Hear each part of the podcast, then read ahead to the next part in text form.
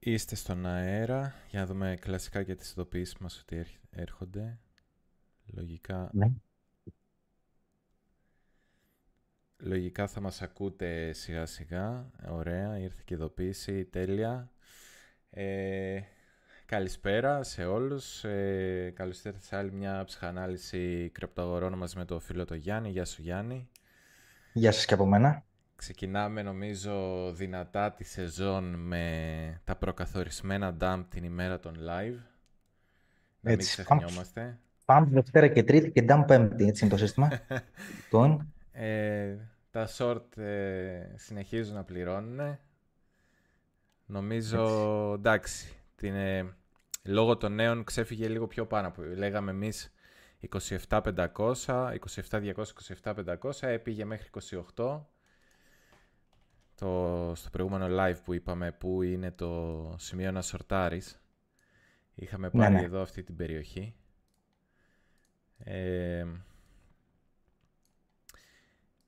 Πείτε μας και αν μας ακούτε καλά. Νομίζω καλά μας ακούτε, δεν αλλάξαμε τίποτα settings. Πήγαμε οριακά πιο πάνω, ξέρω εγώ, μέχρι αναλόγως στο ανταλλακτήριο, μέχρι 28% κάτι. Και συνεχίζουμε προς τα κάτω, αλλά...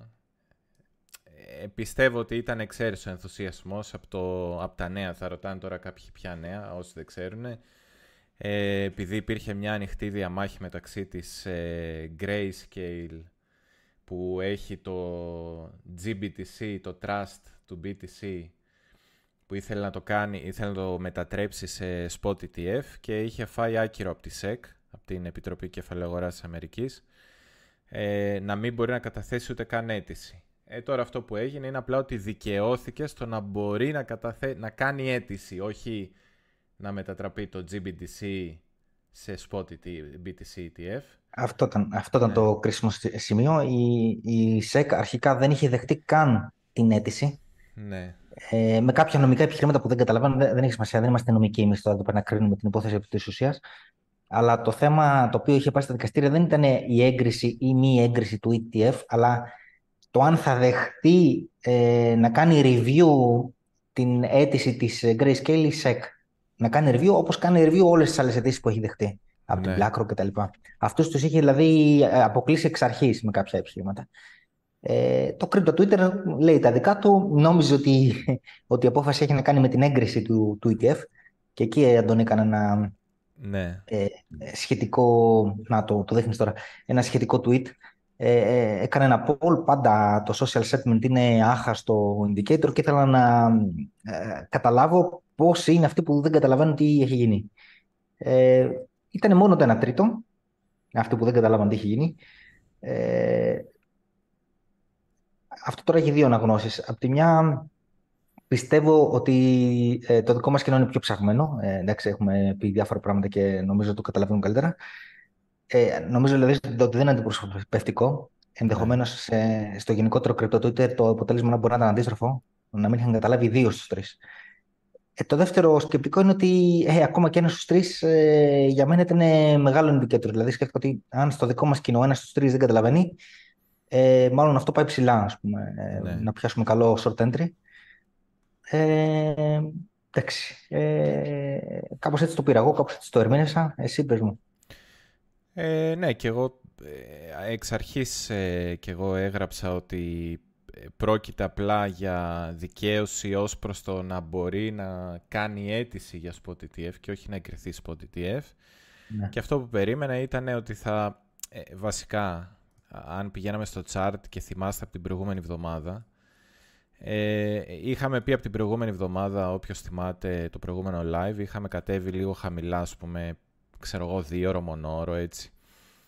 Και τότε δεν υπήρχε αυτό το pump που βλέπουμε. Υπήρχε το υπόλοιπο price action. Και λέγαμε εμείς, επειδή ήταν πολύ στενό αυτό το price action, ήμασταν κυρίως σε αυτή την περιοχή, την πολύ στενή μεταξύ 25.800 και 26.200, λέγαμε ότι αποκλείεται να είναι αυτό το εύρος μας. Είναι κάποιο πιο μεγάλο και μας προσπαθεί η αγορά να μας πείσει ότι αυτό είναι το εύρος για να τοποθετηθούν όλοι οι long-short μέσα σε ένα στενό εύρος που θα το φάμε, ρε παιδί μου, και από τις δύο πλευρές θα το παραβιάσουμε. Οπότε εμείς είχαμε σκεφτεί πονηρά ότι αν αυτό δεν είναι το εύρος, θα παίρναμε τις ακραίες τιμές και θα λέγαμε, ας πούμε, από εκεί που σταμάτησαν τα liquidation, οι ρευστοποιήσεις, μέχρι εκεί που Αντώνη, φτάσαμε... λίγο πιο δυνατά μου λένε να μιλάς εσύ, λίγο πιο δυνατά. Από εκεί που σταμάτησαν οι ρευστοποιήσεις, τα 25.200, μέχρι εκεί που έγινε η πρώτη αναπήδηση, ας πούμε, τα 27. Και κάπως έτσι είχαμε σκεφτεί ότι μάλλον το πραγματικό εύρος θα είναι πιο μεγάλο από αυτό που φαινόταν αρχικά. Οπότε είχαμε πει από την προηγούμενη εβδομάδα ότι περιμέναμε κάποια στιγμή και τις δύο πλευρές να χτυπήσουμε και να κάνουμε και μια απόκληση. Όπως θυμάται το προηγούμενο live, είχα βάλει εγώ ένα υποθετικό, ένα πλαίσιο υποθετικό και από την πάνω μεριά και από την κάτω μεριά, και έλεγα ότι γενικότερα εγώ long θα έψαχνα σε μια απόκληση από την κάτω και short θα έψαχνα σε μια απόκληση από την πάνω. Τελικά μας έδωσε την απόκληση από πάνω πριν μας δώσει την απόκληση από κάτω, οπότε δεν πήρα εγώ κάποιο long, πήρα μόνο short. Αλλά επιβεβαιώνει και το σκεπτικό ότι αυτό που λέμε πολλές φορές, ότι μία κίνηση γενικά δεν μπορεί να ξεκινήσει από flat line, από μια ευθεία γραμμή, δεν ξεκινάνε οι κινήσεις. Συνήθως γίνεται μία προσπάθεια προς την αντίθετη κατεύθυνση, η οποία αποτυγχάνει. Δηλαδή, αν έχεις ας πούμε ότι αυτό είναι ένα εύρος, τις περισσότερες φορές έχεις κίνηση εδώ μέσα, κάνεις, άμα είναι να φύγεις πιο ψηλά, πρώτα κάνεις μία δοκιμή, μία προσπάθεια να φύγεις χαμηλά, η οποία αποτυγχάνει, και επειδή όλοι αυτοί ήταν λάθος εδώ κάτω, όλοι αυτοί εδώ κάτω ήταν λάθος, ουσιαστικά οι λάθος τοποθετημένοι είναι αυτοί που πιέζουν την τιμή, την πάμε ψηλότερα. Εγώ όταν είδα ότι από το πουθενά, από το τίποτα, από την ευθεία, ξεκίνησε ένα pump, το μόνο που σκέφτηκα είναι ότι κάψαμε όσους τοποθετήθηκαν εδώ short, που νόμιζαν, ας πούμε, ότι θα πέσουμε χωρίς κάποια κίνηση. Δηλαδή ακόμα και το short εδώ δεν έπαιρνε short. Περίμενες πρώτα να γίνει κάτι τέτοιο όπου έγινε τώρα για να πάρει short, και μετά. Οπότε αυτό ήταν ένα short squeeze τώρα. Δηλαδή εδώ μπήκανε πάρα πολλοί επειδή χάσανε όλη την αρχική κίνηση της κατρακύλας και σου λέει δεν μπορεί να κάνει τίποτα, θα ανοίξω short και σορτάρανε όλοι εδώ πέρα. Και είδα και κάποιους που όντως σορτάρανε και μου έκανε εντύπωση. Γιατί όταν έγινε το pump είδα που λέγανε, ας πούμε, ότι κλείσαμε τα short. Δεν είχε νόημα εδώ το short. Αυτό ήταν λόγω των νέων και ένα squeeze. Και να σου πω και κάτι, αν τα νέα ήταν σημαντικά... Ίσως λίγο να έχει το νόημα του continuation, ότι αυτό το πράγμα που γίνονταν τις προηγούμενες μέρες που ήταν σταθερά τα πράγματα και δεν υπήρχε καθόλου volatility, σου έδινε την πεποίθηση ότι μάλλον θα έχει continuation προς τα κάτω. Ναι, απλά δεν μπορείς να ανοίξεις εδώ, για μένα δηλαδή. Ναι, τα πιο δύσκολα ήταν δύσκολα. Δεν είναι πολύ δύσκολο να ανοίξεις εδώ πέρα short, είναι πολύ επικίνδυνο. Τα πιο ωραία setup είναι αυτά που πάει να γίνει κίνηση και αποτυγχάνει. Εδώ τώρα μπορεί να μην πάμε κατευθείαν κάτω, δηλαδή μπορεί να παίξουμε λίγο. Θα μπορούσαμε εδώ να παίξουμε. Είδες, πήγαμε κιόλας ακριβώς στη μέση του υποθετικού... Πήγαμε εδώ στη μέση του υποθετικού εύρους που είχαμε οριοθετήσει από την προηγούμενη εβδομάδα. Μπορεί να παίξουμε λίγο εδώ μέσα και μετά να συνεχίσουμε προς τα κάτω. Πάντως η λογική αυτή ήτανε και... εγώ κατάλαβα ότι δεν ξεκινάει ποτέ κίνηση σωστή, σοβαρή, χωρίς να έχει γίνει, να έχει αποτύχει μια αντίθετη προσπάθεια. Δηλαδή εδώ εγώ θα ήθελα, για να πιστέψω σε αυτή την κίνηση, σε αυτό το pump, θα ήθελα πιο πριν να έχει γίνει ένα αποτυχημένο dump. Από τη στιγμή που δεν έχει γίνει κάποιο αποτυχημένο dump εδώ πέρα για να μας δώσει την όθηση, δεν μπορούσα να πιστέψω σε αυτή την κίνηση. Και το δεύτερο είναι αυτό που λέμε, ότι δεν υπήρχε follow-through. Δηλαδή, ξεκίνησε ένα pump, έκανε ένα μεγάλο κερί, μετά έκανε ένα μικρότερο και μετά τίποτα. Και θυμίζει πολύ αυτό που έγινε με τα νέα του XRP, δηλαδή ένα αρχικό pump στα alts και μετά τίποτα. Και μετά εκεί που γυρίσαμε, εκεί που ξεκινήσαμε. Οπότε υπήρχαν πολλά που εμένα με κάπως την ψηλιάστηκα. Δηλαδή εδώ τώρα αν κατεβαίναμε, εμένα μου αρέσει πολλές φορές έτσι όταν ψάχνω entry να κοιτάω τι γίνεται. Όταν είχαμε φτάσει εδώ πάνω δεν μπορούσε να σορτάρεις τα τυφλά. Αλλά είχες μία δομή ήδη, γιατί είχε ξεκινήσει, είχες φτιάξει αυτό εδώ, ας πούμε, την αρχική στάση, την οποία πήγες πιο πάνω, την έφαγες. Οπότε ήξερες τώρα ότι αν ξαναγυρίσεις εδώ μέσα, το πιο ωραίο short, ας πούμε, ήταν εδώ πάνω, στα 27.700. Γιατί είχες μικρό invalidation. Και αν κατέβαινες, ήξερες ότι αν ξαναγυρίσεις αυτή την περιοχή, αρχίζει να μοιάζει ότι θα αιμορραγήσει κι άλλο. Και το δεύτερο καλό short ήταν αυτό εδώ. Εδώ δηλαδή ήταν και μικρότερο το ρίσκο, γιατί ήξερες ότι ουσιαστικά έφτασες άμα πάρεις μια νοητή γραμμή.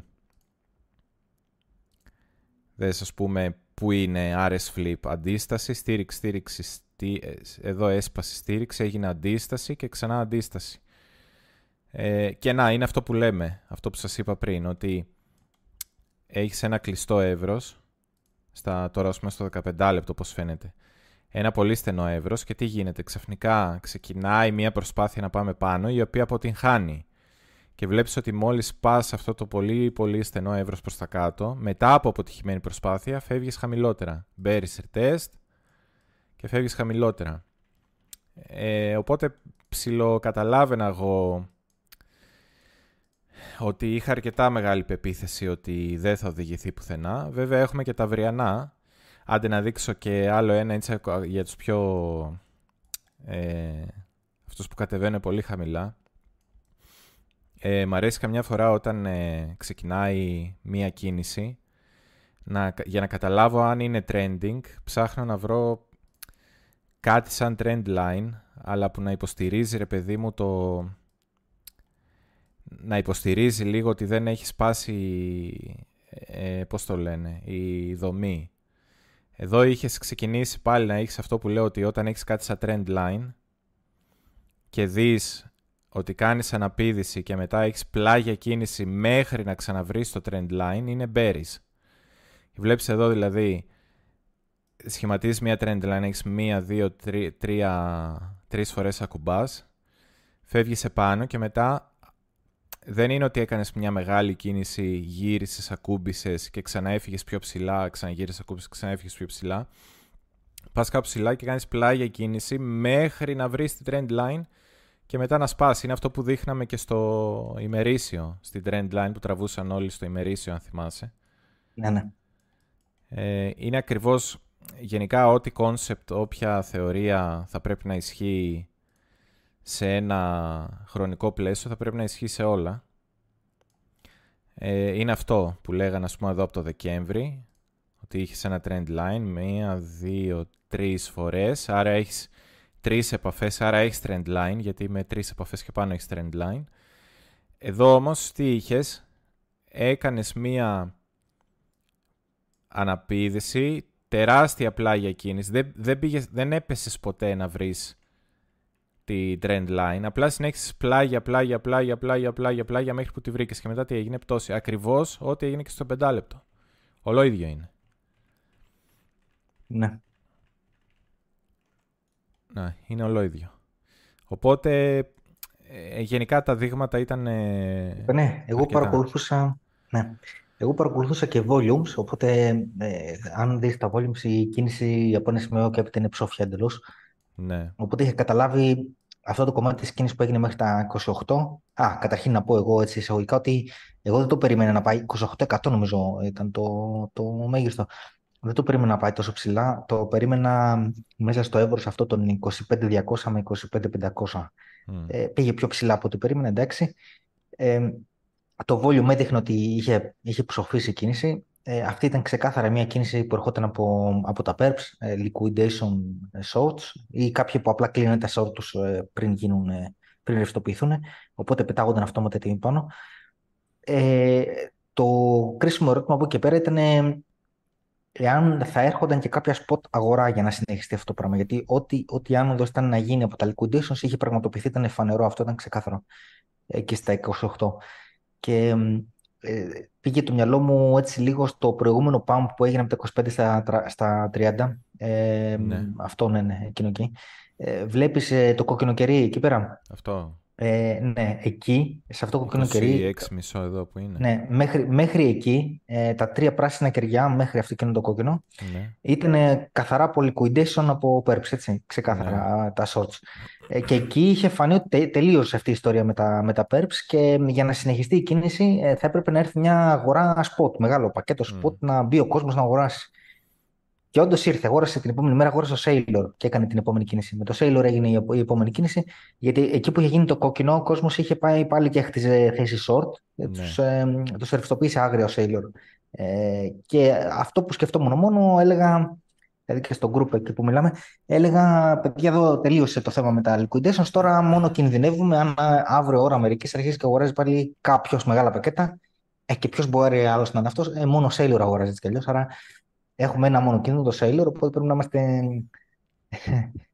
on alarm τις ώρες πρωί Αμερικής, 8-9 ώρες ανατολικής, η ώρα το πρωί ανατολικής ακτής, που σε εμάς είναι κάπου απόγευμα, να δούμε μήπως γίνει κίνηση spot, CVD κτλ. Από τη στιγμή που δεν ήρθε αυτή η κίνηση, και έχω την εντύπωση ότι και η αγορά αυτό περίμενα, ακόμα και οι traders αυτό περίμεναν, να δουν, να τεγκλίσουν τη θέση, να πάρουν κέρδη, να ανοίξουν short, να κάνουν. Από τη στιγμή που είδαν ότι ο Sailor δεν έχει διάθεση, νομίζω ήρθε το σημερινό. Είναι η δική μου ερμηνεία τώρα σε αυτά που είδαμε. Ναι. Ναι, και εγώ αυτό βλέπω. Τώρα, κάποιοι είδα ότι σχολίασαν στο Twitter. Έκανα ένα post που εξηγούσε όλο αυτό το σκεπτικό και ένας φίλος σχολίασε ότι έβλεπε ότι κάποιοι στέλνουν πάρα πολλά USDT στην Binance, μάλλον για αγορές. Απλά να διευκρινίσω ότι όταν βλέπετε μεγάλες κινήσεις BTC ή USDT, δεν σημαίνει απαραίτητα ότι κάποιος θα πάει να πουλήσει ή κάποιος θα πάει να αγοράσει. Τα στέλνουν απλά για να προσθέσουν collateral στις θέσεις τους. Δηλαδή, μπορεί κάποιος να έχει ανοίξει long ή short και επειδή πιστεύει ότι θα υπάρξει μεγάλη μεταβλητότητα τις επόμενες ώρες στην αγορά και φοβάται για τις θέσεις του ότι μπορεί να ρευστοποιηθεί, πολλές φορές στέλνει χρήματα για να αυξήσει το collateral, να βάλει δηλαδή και άλλο αντίκρισμα, σαν να λέμε ότι ρίχνει το leverage, σαν να λέμε ότι ρίχνει, οπότε είναι πιο δύσκολο να ρευστοποιηθεί.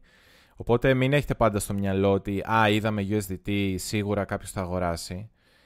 Μπορεί απλά να θέλει να βάλει collateral, μπορεί να θέλει να ανοίξει άλλες θέσεις. Δεν είναι απαραίτητο ότι θα πάει να κάνει, ξέρω εγώ, spot αγορές. Αυτό έτσι απλά σαν παρατήρηση. Και τώρα εδώ που είμαστε, είναι πάλι ένα χαρακτηριστικό παράδειγμα. Άμα δούμε το daily, για παράδειγμα, εδώ στο daily, μπορεί κάποιος να πει ότι, ξέρεις τι, εδώ όντως έχουμε ένα πολύ στενό εύρος στο daily για 1, 2, 3, 4, 5, 6, 7, 8, 9, 10, 10 κάτι μέρες. Ξεκίνησε μια προσπάθεια να φύγουμε ψηλότερα. Τώρα είμαστε και παλεύουμε στην πάνω μεριά του εύρους. Γενικότερα έχουμε πει ότι ούτως ή άλλως όταν έχεις breakout, όταν πας να φύγεις από ένα εύρος, δεν θες μετά στο επόμενο και το μεθεπόμενο κερί να γυρίσεις κατευθείαν να τεστάρεις την παλιά αντίσταση, να τη δοκιμάσεις σε στήριξη. Γενικά δεν είναι αυτό πολύ bullish. Θα έπρεπε, ας πούμε, να φύγεις, να κάτσεις εδώ πάνω, να φύγεις ψηλότερα, να κάτσεις κάπου αλλού, να φύγεις ψηλότερα. Δεν έχει νόημα να γυρίσεις μετά από δύο κεριά. Και λέω δύο κεριά γιατί μπορεί να κοιτάς, όπως κοιτάμε εμείς τώρα την ημέρα, μπορεί να κοιτάς τετράωρο, μπορεί να κοιτάς οποιοδήποτε χρονικό πλαίσιο. Η ίδια λογική ισχύει. Οπότε εδώ τώρα καταλαβαίνεις ότι αν ξανακλείσουμε μέσα σε αυτό το στενό εύρος. Αφενός η προσδοκία είναι να πάμε στη κάτω πλευρά και πιστεύω εγώ, επειδή την έχουμε κουράσει, γιατί σκέψω ότι κάθε σκιούλα εδώ που βάλαμε στη κάτω μεριά που είναι κοντά στα 25.800, κάθε μία τέτοια σκιά που κουμπούσε στα 25.800 έπαιρνε ένα μέρος των εντολών αγοράς που είχαν τοποθετηθεί. Οπότε αν υπήρχαν, ξέρω εγώ, έτσι υποθετικά νούμερα 100 εντολές, αυτές σιγά σιγά φύγαν 20, φύγαν άλλες 10, φύγαν άλλες 30, φύγαν άλλες 5, φύγαν άλλες 10. Σιγά σιγά από εδώ κάτω μειώνεται το ενδιαφέρον, γιατί όποιος ήθελε να αγοράσει είχε 1, 2, 3, 4, 5, 6, 7, 8 ευκαιρίες, 9 ευκαιρίες να αγοράσει. Είναι πιο απίθανο να ξαναθέλει να αγοράσει εδώ κάτω. Οπότε κάπως έτσι είναι αυτό που λέμε, ότι μία αποτυχημένη προσπάθεια να πάμε ψηλότερα μπορεί να οδηγήσει την τιμή να πάει χαμηλότερα. Δεν ξεκινάνε οι κινήσεις δηλαδή από την απόλυτη ευθεία να φύγεις κάτω. Πολύ σπάνια, συνήθως βλέπουμε κάτι τέτοιο. Για μένα δηλαδή, επειδή περιμένω κιόλας ότι αύριο η SEC θα πει ότι δεν έχει καταληκτική απόφαση για το spot ETF της BlackRock, θα πάρει παράταση και νομίζω ότι θα πάμε χαμηλότερα. Τώρα αν γίνει κάνα θαύμα και πει ναι, ναι, μάλιστα εγκρίνεται, εντάξει, τότε ναι, θα πρέπει αστραπιαία να αλλάξουμε κι εμείς το σκεπτικό, αλλά δεν ξέρω. Φαντάζομαι και εσύ το δίνεις πολύ ελάχιστη. Delay θα πει. Συνεχίζεται η διαβούλευση, στείλτε μας τα σχόλια, συνήθως κάτι τέτοια λέει στις πρώτες φάσεις. Ναι, νομίζω είναι πολύ νωρίς και έχει πει κιόλας η ΣΕΚ ότι ουσιαστικά θέλει να αγοράσει όσο περισσότερο χρόνο γίνεται για να γίνει λίγο priced in το γεγονός. Δηλαδή, όταν τελικά η ΣΕΚ θα πει ότι εγώ, παιδιά, ξέρετε, εγκρίνω τα spot ETF, να μην υπάρχει κάποιος που θα ξαφνιαστεί. Γενικότερα δηλαδή στην αγορά να το περιμένουμε, να το ξέρουμε, να έχει γίνει priced in. Κάποιοι να έχουν τοποθετηθεί πιο νωρίς, κάποιοι πιο αργά, κάποιοι να έχει γίνει η ζύμωση τέλος πάντων και να έχει μοιραστεί. Αλλά κοίταξε, συγκεκριμένη ηγεσία θα το αργήσει μέχρι θανάτος μόνο, όσο μπορεί. Μέχρι να πεθάνει ως ηγεσία, ας πούμε. Ναι. Να έρθει κάποιος επόμενος, νομίζω εγώ. Κοίτα, εγώ πιστεύω ότι αργά ή γρήγορα θα εγκριθεί το spot ETF, είναι θέμα χρόνου. Απλά προσπαθούν να... Και εγώ το πιστεύω, αλλά δεν πιστεύω θα τον κρίνει παρούσα ηγεσία. Ναι, μπορεί. Απαιτεί αλλαγή ηγεσίας, δηλαδή, η έγκριση. Απλά εμένα μου κάνει και το σκεπτικό, αρκετά λογικό, ας πούμε, μου είναι το σκεπτικό, ότι ουσιαστικά ξέρουν ότι είναι ένα νέο που θα φέρει πάρα πολύ μεγάλο volatility, πολύ μεγάλη μεταβλητότητα στην αγορά και σου λέει για να μην βλάψουμε τους συμμετέχοντες γιατί θεωρούν, ρε παιδί μου, η Επιτροπή Κεφαλαίου Αγοράς θεωρεί ότι η πάρα πολύ μεγάλη μεταβλητότητα λειτουργεί εναντίον της πλειοψηφίας. Οι περισσότεροι, ας πούμε, θα χάσουν χρήματα. Γι' αυτό και στις παραδοσιακές έχεις limit up, limit down. Κάπως δηλαδή προσπαθούν να κάνουν με έναν τρόπο να περιορίσουν το πόσο μπορεί να ανέβει, πόσο μπορεί να κατέβει, πόσο μεταβλητότητα μπορείς να έχεις μέσα σε μία μέρα. Οπότε με το ίδιο σκεπτικό, αν σκεφτεί κανείς, επειδή ξέρουν ότι θα δημιουργήσει πολύ μεγάλη μεταβλητότητα στις τιμές, θέλουν αυτή τη μεταβλητότητα να την απλώσουν στο χρόνο. Πώς θα την απλώσουν? Με καθυστερήσεις. Αυτό είναι το σκεπτικό. Τώρα διαβάζω και στα σχόλια, κάποιοι λένε δηλαδή τώρα πάμε κάτω από τα 16,5. Κάτσε, και έχουμε ακόμα, περίμενε. Δεν είπε κανείς κάτι τέτοιο. Ότι... Αυτό που συμβαίνει εδώ δεν είναι τόσο σημαντικό για να δικαιολογήσει κάτω από τα 16,5. Απλά είναι αρκετά σημαντικό για να σκεφτεί κάποιος ότι μάλλον έχουμε να πάμε και λίγο χαμηλότερα από εδώ που είμαστε. Λίγο ή περισσότερο. Όχι, αλλά είναι ενδεικτικό της ακρότητας που υπάρχει στο κρυπτο Twitter, γενικά στον κρυπτο χώρο. Όταν κάνει ένα pump, ξέρω, πήγε στα 30 και λέγανε bull run, να πάμε για τα 50. 50 μέχρι το τέλος του χρόνου. Ναι, 50 έλεγε ο πιο ταπεινός, ας πούμε. Ναι. Τώρα εντάξει, πέφτει και λέει πάμε κάτω από 16. Κάτσε ρε παιδιά. Ναι, θα τα δούμε. Ναι, δεν πάει έτσι. Υπάρχουν περιοχές, υπάρχουν... Μέτρο. Ναι. Θέλει λίγο μέτρο. Και γενικά πρέπει να σκέφτεσαι πού είναι, ρε παιδί μου, τα σημεία που αλλάζει όλη η δομή της αγοράς. Δηλαδή, παράδειγμα, λέει ο φίλος, τώρα δηλαδή πάμε κάτω από τα 16,5. Πρώτα απ' όλα, καταλαβαίνουμε, φαντάζομαι όλοι, ότι αν πήγαινε, πού είναι τα 16,5, είναι εδώ. Καταλαβαίνουμε όλοι ότι αν πήγαινε κάτω από τα 16,5, το βάλω έτσι. Πήγαινε ολόκληρο μετά. Θα έπρεπε να θεωρήσουμε ότι το bear market συνεχίζει, πάμε για νέα χαμηλά, δεν ξέρουμε που είναι ο πάτος, θα ξεκινούσε ξανά σπέκουλα για το που είναι ο πάτος και πότε θα βρεθεί ο πάτος. Καταλαβαίνεις δηλαδή μετά ότι... Θα ξανάρχιζε ο κάπου να κάνει tweets. Ναι, οπότε καταλαβαίνετε ότι μπαίνουμε ξανά σε νοοτροπία βαθύ bear market. Άρα είναι πολύ δύσκολο να πάμε κάτω από εκεί, γιατί αν πάμε κάτω από εκεί είναι σαν να λέμε ότι έρχεται το τέλος. Άρα όσοι θεωρούν ότι είναι ευκαιρία και αξίζει να υπερασπιστούν, είναι μικρό το ρίσκο. Δηλαδή, αν κάτω από τα 16,5 έρχεται το τέλος, τότε όλοι θα αγοράσουν τα 16,5 γιατί ξέρουν ότι αν πάει λίγο πιο κάτω πρέπει να φύγουν, να βγούνε. Κανείς δεν θα θέλει να πουλήσεις στα 16,5 γιατί θα λένε ότι θα περιμένω πρώτα να πάει κάτω από τα 16,5 για να καταλάβω ότι θα φύγει πολύ χαμηλότερα για να πουλήσω. Το ενδιαφέρον να αγοράσεις είναι τεράστιο, το ενδιαφέρον να πουλήσεις είναι πολύ μικρό. Άρα καταλήγεις να μην μπορείς να πας κάτω από τα 16,5. Εμένα αυτή είναι η λογική μου. Όπως ας πούμε και αυτό που έγινε εδώ ψηλά. Ήξερες ότι στο bull market τι κάναμε? Κάναμε ένα τεράστιο ranging. Καθόμασταν σε ένα τεράστιο εύρος από τα 32 μέχρι τα 60. Όλοι... κατά τη διάρκεια του bull run δηλαδή, που τρέχανε όλα, ήμασταν εδώ μέσα. Και ξεκίνησε το bear market μετά, αλλά για πάρα πολύ καιρό ήμασταν μέσα σε αυτό το εύρος. Άρα όλοι γνωρίζαμε ότι αν κλείσουμε, και το λέγαμε και σε πολλά live, αν αρχίσουμε να κλείνουμε 1-2 εβδομάδες πάνω από τα 32, τότε μετά η προσδοκία είναι για τα 60. Άρα αφού όλοι ξέρουν ότι κλεισίματα πάνω από τα 32, σοβαρά κλεισίματα, έτσι, όχι να κουμπίσουμε λίγο και τα λοιπά, να κάτσουμε μία μέρα και την άλλη να φύγουμε κάτω, ότι αν καταφέρουμε να ανακτήσουμε και να κρατήσουμε τα 32, μετά όλοι κοιτάμε τα 60, με zigzag ενδιάμεσα, αλλά όλοι κοιτάμε τα 60, άρα πού γίνεται η καλύτερη στιγμή να πουλήσεις? Όσο πιο κοντά στα 32 γίνεται. Αφού μετά το ρίσκο είναι πολύ μικρό, αυτό δεν λέγαμε, ότι...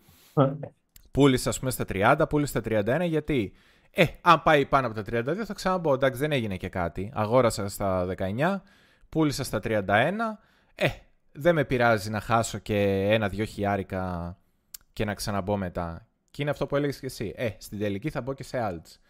Οπότε ναι. Τι συμβαίνει εκεί κοντά στα 32? Κανένας δεν θέλει να αγοράσει, γιατί σου λέει θα περιμένω λίγο να δω τι θα γίνει. Άμα ανέβει θα μπω σε alts ή θα αγοράσω κάτι άλλο. Και όποιος έχει αγοράσει και έχει τεράστια έκθεση και είναι μέσα στα κέρδη, λέει θα πάρω κέρδη, ξέρω εγώ, να πουλήσω. Οπότε καταλήγει τελικά αυτό να είναι μια τεράστια αντίσταση, γιατί από εδώ και πάνω γίνεις τερμαμπούλης. Το αντίστοιχο πρέπει κάποιος να σκεφτεί από εδώ και κάτω. Δηλαδή, πού γίνεσαι τερμαμπέρις?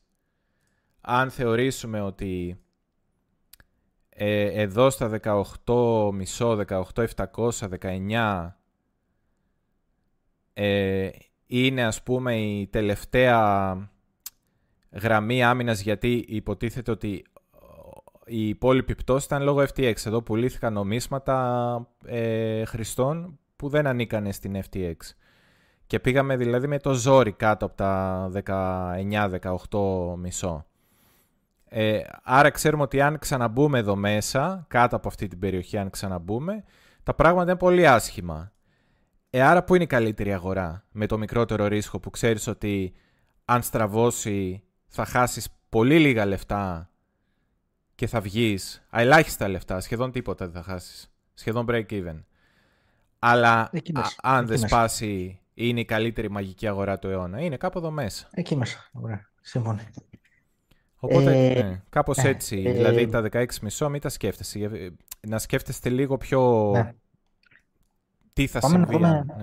Πάμε να το πάρουμε λίγο ανάποδα σήμερα, αντί να πάμε τώρα μηνιαίο, weekly κτλ. Πάμε να το πάρουμε λίγο ανάποδα, να δούμε πρώτα τη μικρή εικόνα και μετά τη μεγάλη. Γιατί επειδή το pump έγινε τώρα και ορισμένοι ψάχνονται για το πού παίρνουν take profits κτλ. Υπάρχουν σχόλια στο chat που παίρνουμε take profits. Τι βλέπεις τώρα άμεσα σε σχέση με το pump που έγινε σήμερα. Πάμε μικρά time frames πρώτα. Δεν ξέρω από πού μπορούμε να ξεκινήσουμε. Σχετικά με αυτό που έγινε. Ναι, πού τελειώνει, πού παίρνει profit, πού περιμένει κάποιο bounce. Τώρα να το κλείνει εδώ, περιμένει κάποιο bounce να το πιάσει παραπάνω. Πώς το βλέπεις. Δες, τώρα θα μπορούσε κάποιος να...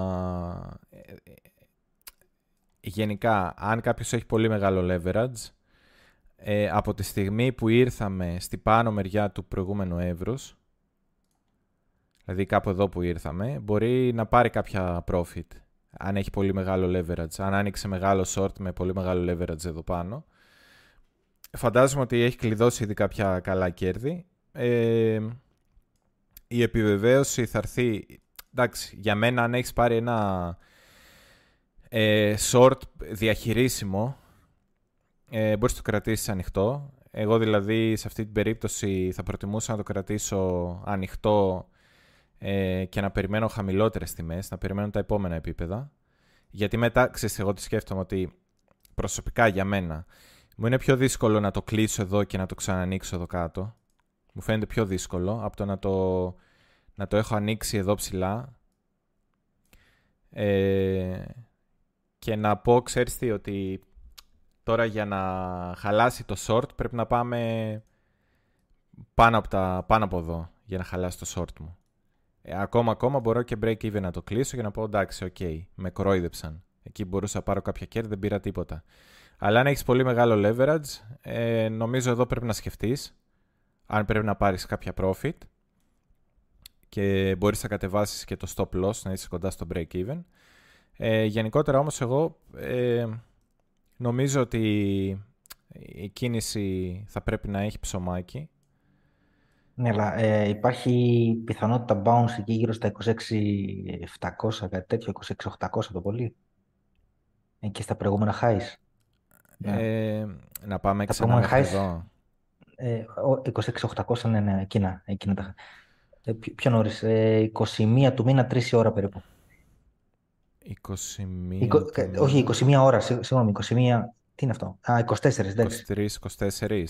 Ναι. Να ξαναπιάσει εκείνα τα επίπεδα, 26-700. Θα μπορούσε, δες, αν λέγαμε αυτό που λέγαμε πριν,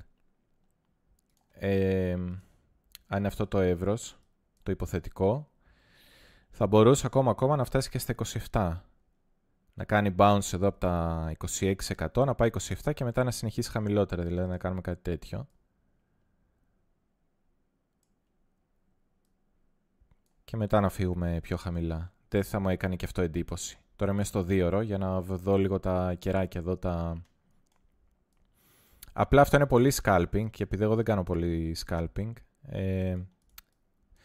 δεν με ενδιαφέρει τόσο. Αλλά άμα δεις ουσιαστικά τα πρώτα κεριά μετά την πτώση βάλανε τα ψηλά τους εδώ στα 27 και η δομή εκεί που έσπασε και άρχισαν τα μεγάλα κεριά προς τα κάτω είναι πάλι στα 27. Δηλαδή βλέπεις εδώ το 27 τα κάναμε στήριξη, άλλη μια προσπάθεια και μετά με το που κλείσαμε ώρα κάτω από τα 27 μετά είχαμε ένα μεγάλο κόκκινο κερί στο μονόρο.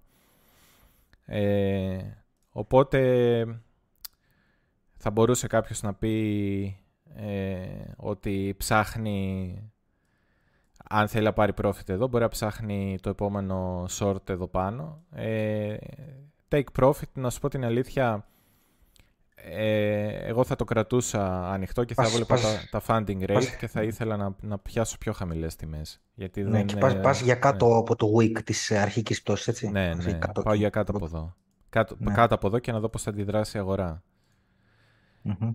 Τώρα έχει και ρίσκο αυτό γιατί περιμένεις αύριο τα νέα. Εγώ απλά επειδή πιστεύω ότι αύριο θα δοθεί παράταση, πιστεύω ότι θα πάμε κάτω από εδώ, κάτω από τα 25.200 και θα περιμένω να δω πώς θα αντιδράσει η αγορά. Άμα αρχίσει ξύλο, εντάξει, δεν κάνεις τίποτα, το κρατάς ανοιχτό. Αλλά εντάξει, τώρα στα πολύ μικρά σου λέω είναι λίγο διαφορετική φιλοσοφία από αυτό που κάνω εγώ για scalping. Πάντως μπορεί κάποιος να πει ότι αυτό είναι το εύρος, ξαναήρθαμε στη μέση, η εικόνα δεν είναι πολύ καλή. Σκέψου κιόλας ότι υπάρχει και μία νοοτροπία ή μία λογική που είναι τα single prints. Θα πάω πολύ χαμηλά για να δείξω τι είναι αυτό. Όταν ξεκινάει ένα pump και ένα dump, είναι κάποια κεράκια τα οποία βλέπεις, ας πούμε, στο 5 λεπτό πόσο μικρά είναι γενικά όλα τα κεράκια, πόσο μικρά είναι. Και ξαφνικά σε ένα 5 λεπτό μέσα έχεις ένα τεράστιο κερί. Αυτό είναι ότι έγιναν single prints, λέμε, δηλαδή ότι μέσα σε πολύ μικρό χρονικό διάστημα διανύσαμε μεγάλη απόσταση με πολύ... δεν βρέθηκαν, ας πούμε, εδώ πολιτές και ήταν με ένα τύπομα φύγαμε πάνω. Αυτές οι περιοχές, για να κάνουμε bounce, ας πούμε, θα πρέπει να κρατήσει αυτή η περιοχή που είναι single print, θα πρέπει να κρατήσει για να κάνουμε bounce. Εδώ τώρα είμαστε οριακά. Βλέπεις ακριβώς στην κάτω μεριά του single print που πήγε. Ναι. Δηλαδή εδώ στο 5 λεπτό το single print είναι από τα 26.180 μέχρι τα 26.760.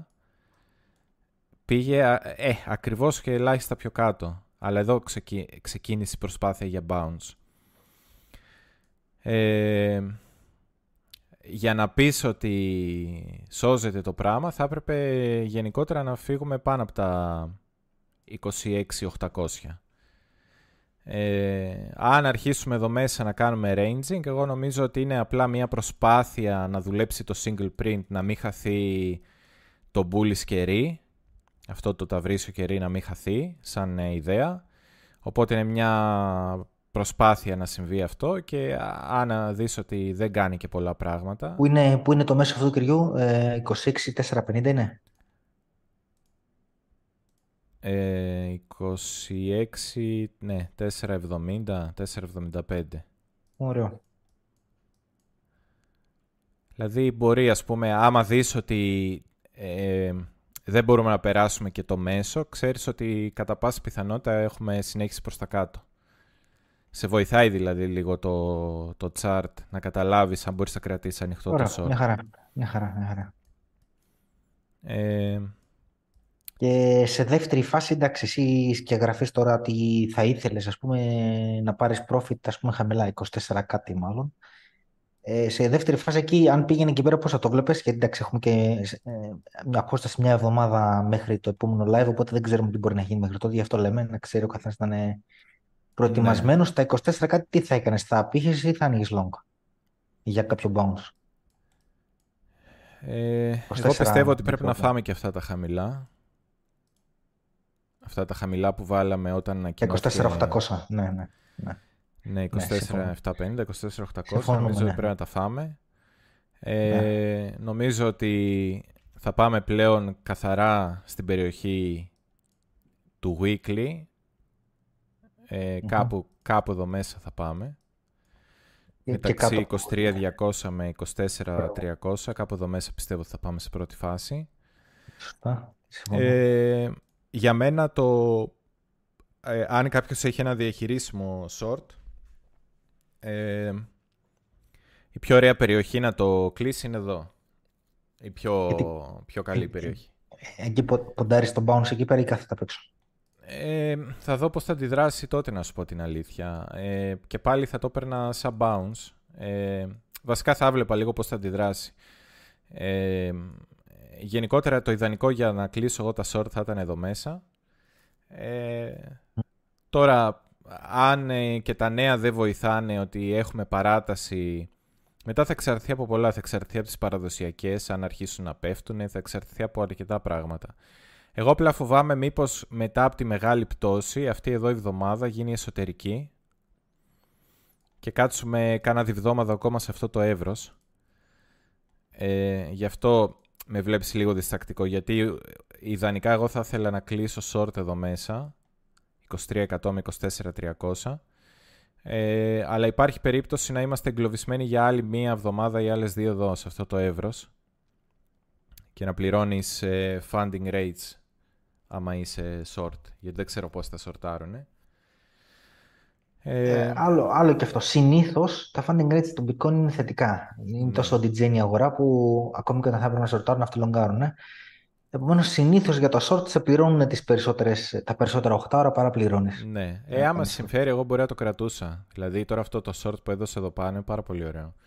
Βέβαια, θα πει κάποιος ότι αν έκλεινε έτσι η εβδομάδα, αν πες ότι. Κάτσε να σβήσω τα πολλά να μην μπερδεύονται.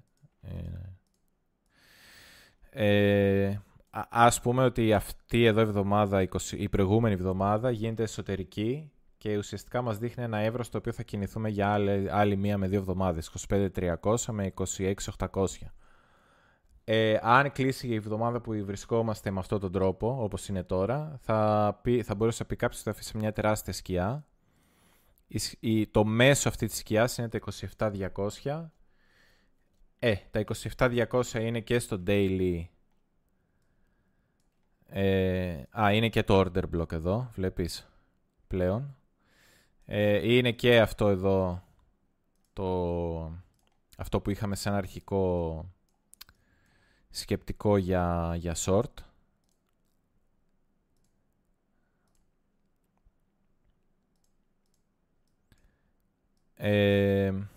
Και νομίζω όταν ήμασταν πιο χαμηλά, ήταν και εδώ η περιοχή από κάτω στα 27 που λέγαμε ότι, που είναι και το εύρος στο 2ωρο,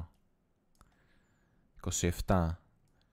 Οπότε θα μπορούσε να πάει, να κάτσουμε άλλη μια-δυο εβδομάδες, να πάμε να γεμίσουμε τα 27 με price action, 27 με 27.200 άλλη μια φορά πριν φύγουμε χαμηλότερα.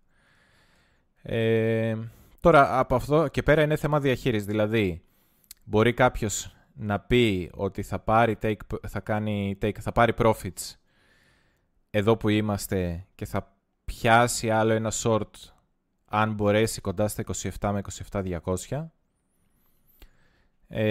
Εννοείται αν τα νέα είναι αυτό που περιμένουμε, ότι δηλαδή αναβάλλεται η έγκριση του ETF. Αν εγκριθεί το ETF, εντάξει, αλλάζουν όλα, ρε παιδιά. Μετά πρέπει να, μετά μάλλον θα τρέξει πάρα πολύ αγορά και πρέπει να μπούμε. Αλλά αν γίνει αυτό που περιμένουμε, μπορεί κάποιος ή να κρατήσει ανοιχτά τα short και να μην ασχοληθεί καθόλου, άμα τον πληρώνει κιόλας μέχρι εκεί που είπαμε 2300 με 24.300. Ή η δεύτερη περίπτωση, να πάρει profit εδώ μέσα και να κοιτάξει να ανοίξει το επόμενο short κοντά στα 27 με 27.200. Αυτό είναι το σκεπτικό.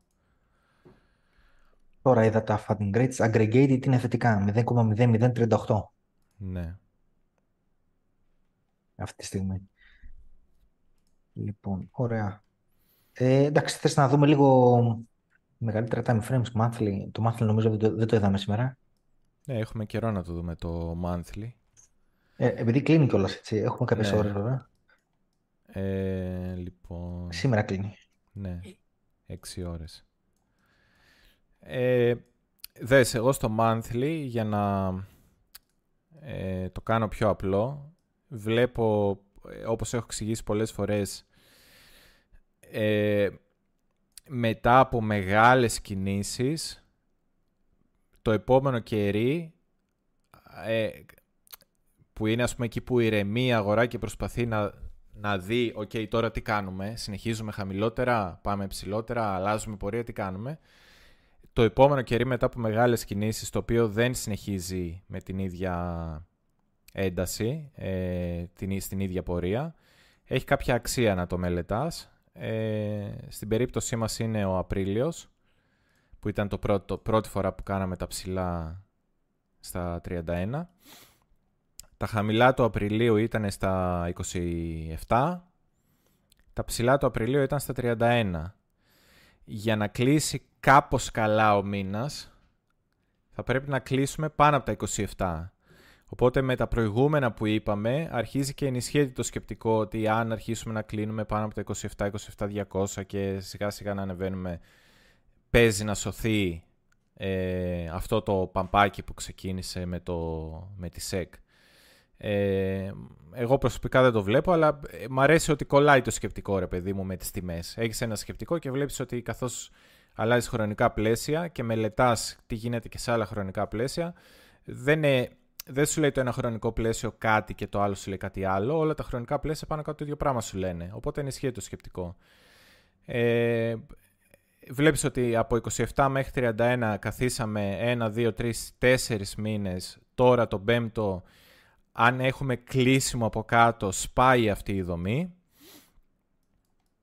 Στο monthly αυτό που περιμένει κάποιος είναι εδώ 23.300, οπότε πέφτει το, μέσα. Το οποίο συμβαδίζει το επίπεδο που έλεγες εσύ για να take profit. Ναι, εμείς είπαμε 23.100 με 24.300, οπότε το ακούει ψηλό συμβαδίζει. Είναι πάνω από 23.100, κάτω από 24.300, οπότε το ακούει και το monthly.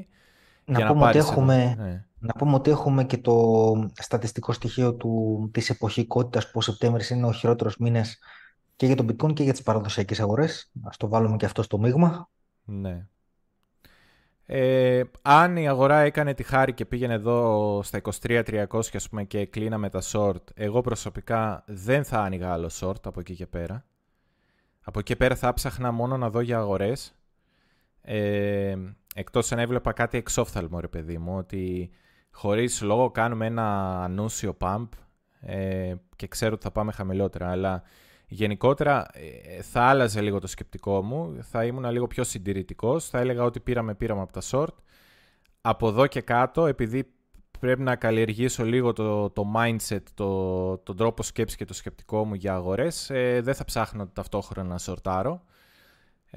Οπότε μ' αρέσει κιόλας σαν ότι κλείνεις το ένα κεφάλαιο που σορτάρεις και ανοίγεις το άλλο κεφάλαιο που ψάχνεις να αγοράσεις. Δηλαδή πας από αρκούδα, γίνεσαι σιγά σιγά ταύρος, το οποίο είναι και το λογικό. Οπότε συμβαδίζει το επίπεδο. Σκεφτείτε τώρα κιόλας ότι μετά έχουμε εδώ ένα range, ένα εύρος στο monthly. Φανταστείτε τώρα αν πηγαίναμε, κλείνει σε 6 ώρες κάτω από τα 27. Εντάξει, ο επόμενος μήνας δεν σημαίνει ότι θα φύγει τάπα κάτω, πρέπει να κάνει και κάποιες κοιούλες. Μπορεί να ξανακουμπήσει τα 27-27-200, άρα ενισχύεται το σκεπτικό ότι μπορεί να ξαναδούμε τα 27-27-200, γιατί θα πρέπει, πείτε ότι κλείνει εδώ αυτό το κερί, το επόμενο θα ανοίξει εδώ στα 26-300. Δεν μπορεί να μην δεν κάνει καθόλου σκιά από την πάνω μεριά. Βλέπετε όλα τα κεράκια έχουν μια σκιά από την πάνω και από την κάτω μεριά. Πολύ σπάνια να δεις ένα κουφό όπως αυτό. Είναι κειμηνιαίο το διάγραμμα, ναι. Υπάρχει χρόνος αρκετός για να κάνεις σκιά. Ναι, είναι πάρα πολύ σπάνιο να μην έχεις σκιά. Οπότε αν άνοιγε ο επόμενος μήνας 26.300, βλέπεις ότι ενισχύει λίγο τη λογική να κουμπίσεις λίγο 27, 27.200... 27.200 είναι τα 27 είναι το χαμηλό του Απριλίου, τα 27.200 είναι το κλείσιμο άνοιγμα του Μαΐου-Ιουνίου. Το κλείσιμο του Μαΐου, το άνοιγμα του Ιουνίου. Οπότε αυτή η περιοχή όντως βγάζει ένα νόημα να τη δούμε μέσα στο Σεπτέμβρη. Αυτή εδώ η περιοχή.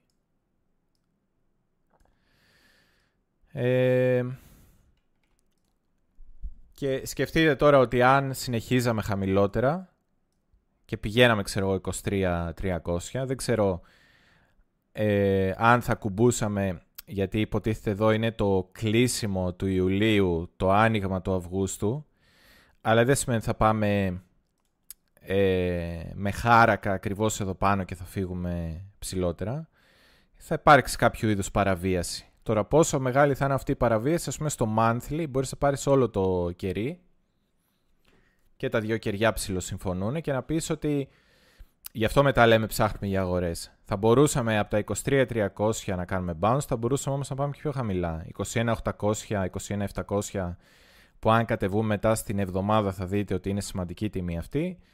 Και μετά εδώ κοντά στα 20 που είναι και στρόγγυλο νούμερο. Είναι και στην περιοχή που λέμε πάρα πολύ κοντά ότι κάτω από εδώ ξαναμπαίνουμε στην οτροπία βαθύ bear market, οπότε αυτοί θα την αμυνθούν τη γραμμή πάρα πολύ στεναρά. Οπότε εδώ μέσα ψάχνεις για αγορές και σκεφτείτε ότι πάμε ρε παιδί μου, δεν σου λέω να πάμε πολύ χαμηλά έτσι, για να μην ερεθίζουμε πολύ και τους ταύρους που να μην μας ακούν και βγάζουν αφρούς. Πάμε μέχρι τα 23.300 να κάνουμε για να γίνει διάλογος, ας πούμε, ωραίος. να πάμε μέχρι εκεί, να μην πάμε χαμηλότερα. Και ξεκινάει να ανεβαίνει και ξαναμπαίνουμε στην περιοχή που χάσαμε. Δηλαδή ανακτάμε τα 27 και 27.200. Τώρα καταλαβαίνεις ότι μετά όλη αυτή η περιοχή από κάτω θα είναι μια απόκληση από το επάνω εύρος στο μηνιαίο. Άρα η προσδοκία θα είναι ξαναδούμε τα 31. Οπότε μετά κατευθείαν γίνεται bullish η φάση. Έχεις κάνει μια απόκληση από την κάτω μεριά. Μπήκες στο παλιό εύρος 27 με 31. Άρα αφού ξαναμπήκες πάνω από τα 27, έχοντας κάνει την απόκληση, δεν λέμε τώρα να κάνεις ένα κλείσιμο από κάτω και ένα κλείσιμο από πάνω. Λέμε να γράψεις εδώ ένα μήνα ακόμα πιο χαμηλά και ο μεθεπόμενος, δηλαδή Σεπτέμβρη, πιο χαμηλά, Οκτώβρη να ανεβούμε, Νοέμβρη να ανακτήσουμε τα 27, Δεκέμβρη να είμαστε 31, μπορεί να πάμε και, δεν ξέρω, μπορεί να πάμε και 32 και βλέπουμε, ή μπορεί να κάνουμε ranging, δεν ξέρεις, αλλά η προσδοκία θα είναι να πάμε μέχρι τα 31 κατά τον Οκτώβριο-Νοέμβρη, αν... Τώρα έχω βάλει άπειρες γραμμές. Το σκεπτικό μου αυτό θα ήταν εμένα σε βάθος χρόνου, αφού κοιτάμε μήνα, ότι χάσαμε αυτό το σημαντικό επίπεδο εδώ πέρα, 27-27-200, αν κλείσει έτσι ο μήνας. Άρα θα πρέπει να πάμε από τα 23-300 και κάτω, κάπου εδώ. Κάποια στιγμή όπου βρει η αγορά το πάτο, μέσα στους επόμενους 2-3 μήνες θα έχει καθαρίσει το τοπίο, δεν θα έχει κάτι άλλο να συμβεί. Το πόσο χαμηλά θα πάμε πιστεύω ότι θα εξαρτηθεί αρκετά και από τις παραδοσιακές πώς θα διορθώσουν, υπόψη. Όταν με το καλό σε 2-3 μήνες, Οκτώβριο, Νοέμβριο, Δεκέμβριο, δεν ξέρω πότε, θα ξανανεβούμε πάνω από τα 27.200, μετά η προσδοκία θα είναι κατευθείαν 31. Εκεί στα 31 δεν απαραίτητο να φύγουμε κατευθείαν πολύ ψηλότερα. Μπορεί να κάνουμε ranging. Μπορεί πάλι να κάνουμε κανένα 2 μήνες εδώ μέσα, κάτω από τα 31. Αλλά να μην ξαναπάμε ποτέ κάτω από τα 27. Δηλαδή μετά, εγώ θα πιστεύω ότι δεν θα ξαναδούμε κάτω από 27. Εύκολα τουλάχιστον. Οπότε οι αγορές θα θέλω να είμαι ήδη τοποθετημένος. Και θα περιμένω απλά κάποια στιγμή να σπάσουν εδώ και τα 31-32. Και να συνεχίσουμε ψηλότερα. Δηλαδή εκεί πιο πολύ θα ψάχνω να βρω αν είναι καλές τοποθετήσεις μου, αν πρέπει να αλλάξω κάτι, τέτοια πράγματα. Ποιο είναι το επόμενο trend, ποιο θα είναι το επόμενο σπουδαίο alt που θα τρέξει πάρα πολύ στο bull run. Κάπως έτσι το σκέφτομαι. Τώρα το πόσο γρήγορα θα γίνει αυτό είναι πολύ δύσκολο, το ξέρουμε. Ξέρουμε απλά ότι κάποια στιγμή μέσα στο 24 θα έχουμε καταληκτικές αποφάσεις για τα ETF, οπότε εκεί λογικά θα έχουμε κάποιο είδους pump. Αλλά αν η κατάσταση της ρευστότητας στην οικονομία... Η dump αν είναι για ακύρωση, για άρνηση. Ναι, σωστό. Μετά είμαστε πλέον πολύ μακριά, μιλάμε για μήνες μακριά και είναι πολύ δύσκολο τώρα να πούμε ακριβώς πώς θα είναι τα πράγματα. Αλλά αν γενικά δεν υπάρχει κρίση ρευστότητας στην αγορά, έχουν τελειώσει οι διορθώσεις και στις παραδοσιακές και τα λοιπά, εγκριθούν και τα ETF, νομίζω μπορούμε να πάμε ψηλότερα. Αλλιώς, πιστεύω ότι δεν θα πέσουμε πάλι χαμηλά. Η τελευταία ευκαιρία για φτηνή αγορά θα έχει παρέλθει και απλά θα κάνουμε κάποιο είδους ranging κάπου κοντά στα 30 για αρκετό καιρό μέχρι να φύγουμε ψηλότερα. Κάπως έτσι το σκέφτομαι εγώ. Θα είμαστε εγκλωβισμένοι εδώ μεταξύ 27 και 30 για αρκετό καιρό. Σε αυτή την περιοχή εδώ μέσα. 27 με 30. Ίσως να είμαστε εδώ για αρκετό καιρό. Δηλαδή από εδώ και πέρα δεν ξέρω πόσο καιρό θα μας πάρει. Εξαρτάται από την κατάσταση οικονομίας, τι θα γίνει με τα ETF. Χίλια δύο πράγματα που από τώρα είναι πολύ δύσκολο να τα γνωρίζουμε. Αυτό έτσι κάπως έτσι τα σκέφτομαι εγώ. Ωραία. Θες να ξαναδούμε και το weekly να μας δείξει το επίπεδο που έλεγες το 29. Ναι. Βλέπεις εδώ η μέση από το κερί στο monthly, στο μηνιαίο κερί η μέση που είναι εδώ τα 21.700 στην εβδομάδα. Έχεις οριακά τα 21.800 που είναι το τελευταίο χαμηλό πριν την πτώση της κρίσης των τραπεζών που είχε γίνει, που υπήρχε και φόβος για το USDC, ποιο ήτανε? USDC, ναι. Για το USDC. Οπότε είναι καλό σημείο υπεράσπισης και αυτό. Και είναι και σημείο RS Flip, δηλαδή εδώ αντίσταση, αντίσταση, αντίσταση από τα αριστερά, το ποντίκι μου, αντίσταση, αντίσταση, αντίσταση, αντίσταση, αντίσταση, στήριξη, στήριξη.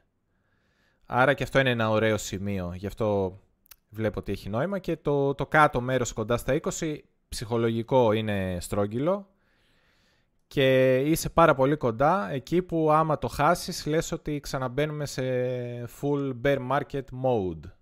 Οπότε όσοι το γνωρίζουν αυτό και καταλαβαίνουν την ψυχολογία της αγοράς και καταλαβαίνουν, ας πούμε, ότι εκεί που γίνονται οι καλύτερες τοποθετήσεις είναι, θα σκεφτείς το σενάριο, ποια είναι η ψυχολογία που ισχύει αν συμβεί το σενάριο, και άρα θα πας με reverse psychology, με αντίστροφη ψυχολογία, και θα πεις άρα αυτό το σημείο, κάτω από εδώ έρχεται ο θάνατος, άρα αυτό το σημείο πρέπει να το υπερασπιστούμε. Πας θυσία. Και θα πει κάποιος, γιατί να το υπερασπιστεί ο άλλος, να το υπερασπιστεί κάποιος άλλος? Όχι, γιατί ξέρεις ότι γενικότερα στην αγορά κάτω από εκεί χαλάνε τα πάντα για το BTC, άρα και για το κρύπτο χώρο.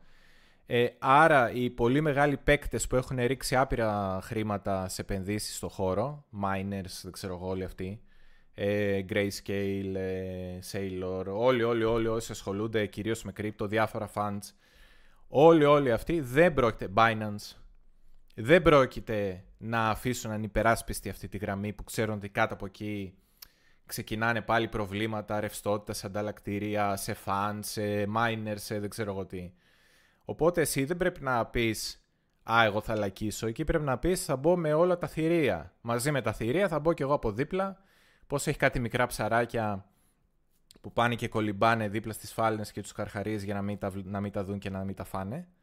Κάπως έτσι πρέπει να πας και εσύ. Εκεί δίπλα στους τεράστιους, στα κήτη τα τεράστια, να κολυμπάς σαν μικρό ψαράκι για να μην σε βλέπουν. Δεν πας από μπροστά του, να σε δει, να σε φάει, να σε καταπιεί. Θα πας εκεί δίπλα και θα κάνεις ό,τι κάνει. Τι κάνει αυτός εκεί? Λογικά εκεί θα αγοράσει, γιατί ξέρει ότι αλλιώς φινίτολα μούζικα. Οπότε και εσύ θα αγοράσεις. Δειλά-δειλά. Με το... πώς το λένε? Με το μεροκάματο. Ωραία, ωραία.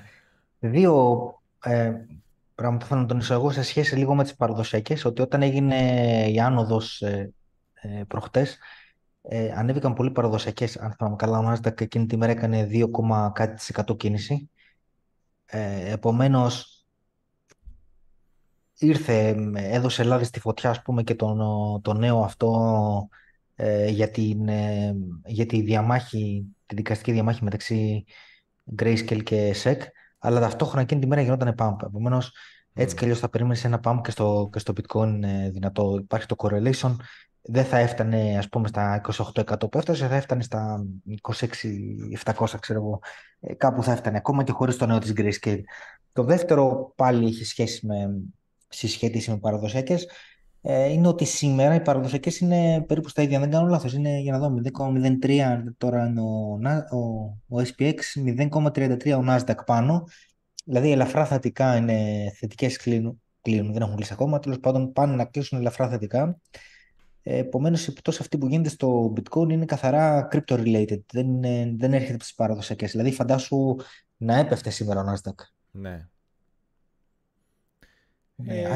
Έτσι, ας πούμε, αποκτούμε καλύτερο perspective, έτσι, της κατάστασης, κάνοντας contrast με τις παραδοσιακές. Ναι, γιατί πρέπει λίγο να τα συνδυάσεις. Εγώ νομίζω ότι, και εδώ, άμα δεις, να τα σβήσω και να τα ξανακάνω, άμα δεις το Nasdaq, για παράδειγμα, στην εβδομάδα, με το μάτι μπορείς να καταλάβεις που ήταν η κορύφωση και του bull run. Είχες δηλαδή μια αντίσταση που την κράτησες για λίγο καιρό σαν στήριξη, μετά την έχασες και ξεκίνησε το bear market. Άρα εδώ είχες τη γραμμή του λαιμού, με το neckline, και από πάνω ήταν το topping pattern, το μοτίβο κορύφωσης, όπως λέγεται. Η δομή κορύφωσης υπήρξε εδώ πάνω. Εδώ τώρα τι κάναμε εμείς? Κάναμε μία υπερβολή πάνω από τη γραμμή που καθορίζει τη δομή κορύφωσης Και τώρα ουσιαστικά πάμε να την τεστάρουμε και να επιβεβαιώσουμε ότι είναι αντίσταση. Δηλαδή, μπορεί κάποιος να πει ξαναπαμπάρουν οι παραδοσιακές. Εγώ θα το ξαναπώ. Εδώ εγώ δεν θα έπαιρνα long εδώ πάνω. Το ίδιο ισχύει και στον ES, στον SPX, Standard & Poor. Και σαν order block, αν ήθελες να το δεις σε μεγάλη κλίμακα πώς το λένε, στο εβδομαδιαίο, θα δεις ότι είσαι σε περιοχή που είναι στην εβδομάδα το τελευταίο πράσινο κερί πριν την πτώση, οπότε αυτό όλο είναι αντίσταση. Εγώ νομίζω οριακά θα κουμπίσουμε αυτή την κίτρινη γραμμή, το ίδιο και στον ΙΕΣ. Δηλαδή είχες αυτό το κόκκινο πλαίσιο που ήταν η στήριξη αντίσταση που έφτιαξε τη δομή κορύφωσης. Εδώ, σε αυτή τη βδομάδα, χτυπήσαμε RSI 70 μετά από πάρα πολύ καιρό, 500-600 μέρες, πόσο είχαμε δείξει σε ένα live αλλά και στο Twitter. Ξεκίνησε η πτώση και τώρα ουσιαστικά πάμε να κάνουμε ένα bearish test, να επιβεβαιώσουμε ότι αυτό εδώ το πράγμα, το κόκκινο, είναι αντίσταση. Εγώ εκεί ποντάρω τουλάχιστον. Δεν πιστεύω ότι θα πάμε πολύ ψηλότερα. Νομίζω ότι ψηλοτελείωσε η όλη φάση και θέλω να δω έτσι από περιέργεια, γιατί δεν ξέρω. Εδώ η Nvidia, εγώ νομίζω ότι αυτό εδώ το κεράκι της Nvidia ήταν η κορύφωση για την ώρα της συμμετοχής. Εδώ είναι εύκολο να διαψευστώ, δεν την παρακολουθώ τόσο πολύ την Nvidia για να ξέρω όλα τα επίπεδα. Έχει κάνει και νέο all time high, οπότε είναι σε price discover, δεν μπορείς να ξέρεις. Πάντως γενικά άμα δεις και τον RSI καταλαβαίνεις λίγο ότι ήσουν πάρα πολύ ψηλά και τώρα ουσιαστικά πήγες πας να κάνεις ψηλότερα ψηλά με χαμηλότερο RSI. Εδώ θα αρχίσουν να βγαίνουν πάρα πολλά divergences. Και όταν λέω ότι αυτή ήταν η κορύφωση, μπορεί το 500 εδώ, είναι και ωραίο νούμερο, είναι ψυχολογικό. Δηλαδή είναι στρόγγυλο 500, το μισό της χιλιάδας, ξέρεις, αυτά με ψιλομετράνε στο ανθρώπινο μυαλό. Είναι ψυχολογικά αυτά και η αγορά είναι κατά βάση ψυχολογία. Πιστεύω ότι κάπου εδώ μέσα κοντά, τώρα μπορεί να τα φάμε, μπορεί και να μην τα φάμε τα ψηλά. Νομίζω ότι κάπου εδώ μέσα είναι για την ώρα τα ψηλά της Nvidia. Και την αναφέρω την Nvidia γιατί αν ξεκινήσει η Nvidia να διορθώνει ουσιαστικά, νομίζω ότι θα φανεί αυτό πάρα πολύ και στους υπόλοιπους δείκτες. Γιατί έχει μεγάλο κομμάτι και στο Nasdaq και γενικότερα στο Standard & Poor. Ωραία. Λοιπόν, θες να πάμε σε καμιά ερώτηση? Ναι.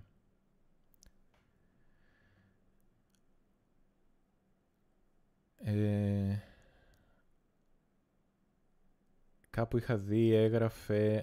ο Τσίμι Σκοτ έλεγε ένα καλό σημείο για αγορά, μήπως είναι το ψηλό του BTC πριν την πτώση της FTX. Είναι εδώ που... Ουσιαστικά πάνω κάτω εδώ είναι που λέμε στα 21.600, 21.800, 20.900, 21. Πάνω κάτω το ίδιο βλέπεις. Οπότε ταιριάζει με αυτό που λες, με αυτό που σκεφτόμαστε.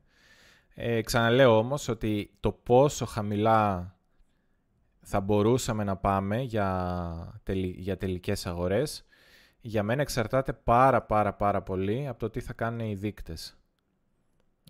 Αν οι δείκτες, η δικιά μου προσδοκία για τους δείκτες είναι σε πρώτη φάση 4.200, κάπου εδώ να βρεθούμε.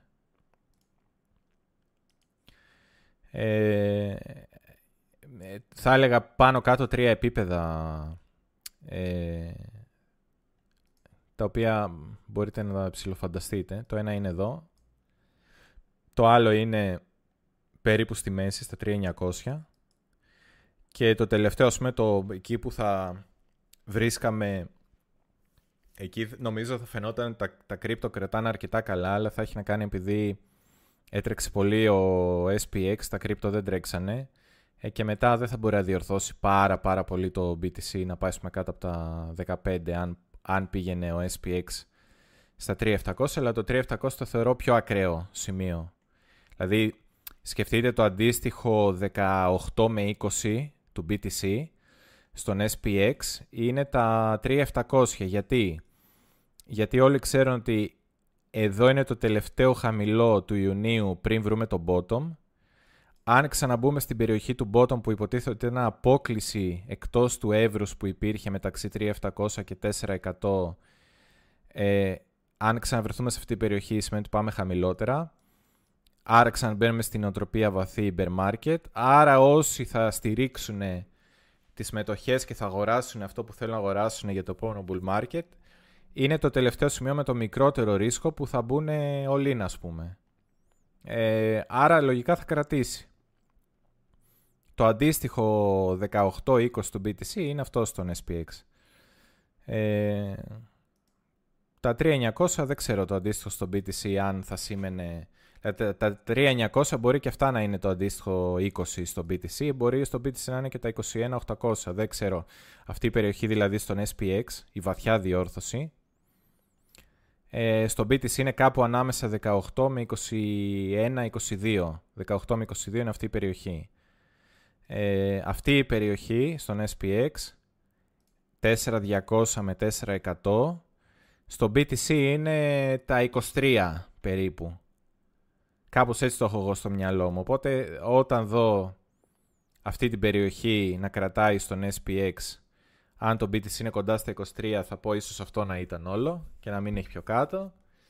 Αν δω τον SPX να συνεχίζει για πιο κάτω και οριακά να φτάνει μέχρι 3.900 και χαμηλότερα, θα σκέφτομαι 18-22 εκεί μέσα. Με λιγότερες πιθανότητες σε μένα μου αρέσει να λέω για 18. Το αναφέρω επειδή σ' αρέσει πιο πολύ εσένα, Γιάννη, σαν τιμή. Ναι, ναι. Αλλά, εν πάση περιπτώσει, εξηγώ λίγο το έτσι ένα... Ωραία. Ναι. Ωραία. Ο Ναούμ με ρωτάει, Γιάννη, θα μπεις all-in στο Άντα κάποια στιγμή σε αυτόν τον κύκλο? Το βλέπεις να πιάνει? Νέο, δεν θα μπω all-in. Σε κανένα νόμισμα δεν μπαίνω all-in. Γιατί για να μπω σε κάποιο νόμισμα all-in θα έπρεπε να ξέρω ότι αυτό το νόμισμα θα ανέβει περισσότερο από ό,τι άλλα, ας πούμε, που σκέφτομαι να πάρω. Επειδή δεν ξέρω ποιο θα ανέβει περισσότερο, κανείς δεν ξέρει, είναι θέμα τύχης εν πολλής. Γι' αυτό παίρνεις παραπάνω από ένα. Τώρα δεν λέω να πάρετε και 100 και μετά να μην μπορείτε να βγάλετε άκρη, αλλά δεν μπορεί να πάρεις και μόνο ένα. Είναι προφανές. Τώρα για το αν θα πιάσει νέο all time high, αν πιάσει το BTC καινούριο all time high, θα πιάσει και το Άντα. Ναι. Ο Τέο Θεοντόρου... Ναι, και εσύ το πιστεύεις. Ο Τέο Θεοντόρου ρωτάει... Ερώτηση που με τρόμαξε προχτές, γιατί τα FR ήταν αρνητικά στα 28. Ήταν αρνητικά γιατί αυτοί που σορτάραν ήταν περισσότεροι από αυτούς που λονκάρανε σε εκείνο το σημείο στα 28. Δεν θέλει πολύ σκέψη. Και μάλιστα ήταν λίγο αρνητικά, δεν φτάσανε ποτέ στο τέρμα το μείον 0,01. Ήταν λίγο αρνητικά.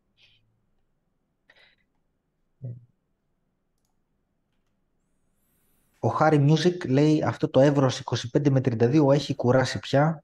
Πιστεύετε ότι τα Ινστιτούτα έχουν τοποθετηθεί? Όχι, εγώ δεν βλέπω κάποιο ενδιαφέρον για το Bitcoin από τα Ινστιτούτα παρά μόνο από το Sailor. Δεν προκύπτει από άλλο. Ναι, και εγώ δεν νομίζω ότι έχουν τοποθετηθεί και το εξηγήσαμε και στο προηγούμενο live. Η αίσθησή μου είναι ότι επειδή τρέχουν πολλοί οι παραδοσιακές, ξεχάσαν όλοι τα κρύπτο και σου λέει ας τα κρύπτο τώρα, δεν βλέπεις τι γίνεται στις παραδοσιακές. Ποια κρύπτο και ιστορίες. Ναι. Το χρήμα είναι εκεί τώρα. Τα κρύπτο γενικά, καλά τα κρύπτο, καλά χρυσά, δεν λέω. Αλλά προσπαθήστε λίγο να καταλάβετε ότι γενικά για τον υπόλοιπο κόσμο, εμείς τώρα ασχολούμαστε κάθε μέρα και αρχίζουμε και πιστεύουμε ότι είναι κάτι πάρα πολύ σημαντικό που πρέπει να υπάρχει στον πλανήτη οπωσδήποτε και θα υπάρχει οπωσδήποτε και θα φέρει την επόμενη αλλαγή, δεν ξέρω εγώ, θεωρίες επιθεωριών. Στον υπόλοιπο πλανήτη, στην πραγματική οικονομία, είναι απλά μία αγορά για να τζογάρεις, να ρισκάρεις. Με μεγάλη μεταβλητότητα. Έχει μεγάλη μεταβλητότητα και έχει ωραία περιθώρια κέρδους. Δεν είναι κάτι άλλο. Δεν εξυπηρετεί κάτι. Δεν χρησιμοποιείται πουθενά αυτή τη στιγμή. Αφήστε τώρα τα μεταξύ μας. Τι είναι αυτό που λες, η ιεροσυλία δεν χρησιμοποιείται πουθενά, μα δεν βλέπεις ότι το Lightning Network και μπορείς να κάνεις συναλλαγές. Πες μου τώρα, εσύ βγες έξω σε μια πλατεία και πιάσε 100 άτομα και ρώτα, ρε παιδί μου, ποιος χρησιμοποιεί Lightning. Δεν είναι. Είναι κάτι που αυτή τη στιγμή για τα μεγάλα, για τα χοντρά πορτοφόλια είναι ένα παιχνιδάκι αυτή τη στιγμή. Είναι ένα altcoin των αγορών, τα κρύπτο αυτή τη στιγμή. Και τώρα τρέχει το βασικό coin που είναι ο SPX. Είναι σαν να τρέχει το BTC και ανεβαίνει το dominance και σου λέει άλλος, τι τώρα να μπω στο... χύψη ωμέγα alt, δεν βλέπεις τι γίνεται, τρέχει ο βασιλιάς, θα κάτσω εγώ να παίζω με τα alt, αφού αυτά δεν θα κουνηθούν. Όταν θα πάει ο βασιλιάς και θα σταματήσει κάπου, τότε θα αρχίσουν να τρέχουν και τα υπόλοιπα, γιατί έχουν μικρότερη, θέλουν λιγότερα κεφάλαια για να τρέξουν και θα γίνει αυτό που λέμε μεταφορά κεφαλαίων, ξέρεις, όλο αυτό που εξηγούμε πολλές φορές. Κάτι τέτοιο γίνεται τώρα. Άμα ηρεμήσει ο SPX, αφού διορθώσει ο SPX, μπορεί να υπάρξει και ένα ενδιαφέρον, αν είναι πολύ φτηνά τα κρύπτο, να πούνε κάποιοι ότι «Α, ρε εσύ, τζάμπα είναι, δεν παίρνουμε να βγάλουμε χρήματα». Καλώς ή κακώς αυτή είναι η αλήθεια. Τώρα, αν πονάει, αν ακούγεται κοινική, αν ακούγεται ισοπεδωτική, εντάξει, τι να κάνουμε τώρα. Όχι, δεν διαφωνούμε. Εκεί είμαστε. Τώρα τι είναι, να πετάμε στα σύννεφα να λέμε άλλα πράγματα, εκεί είμαστε.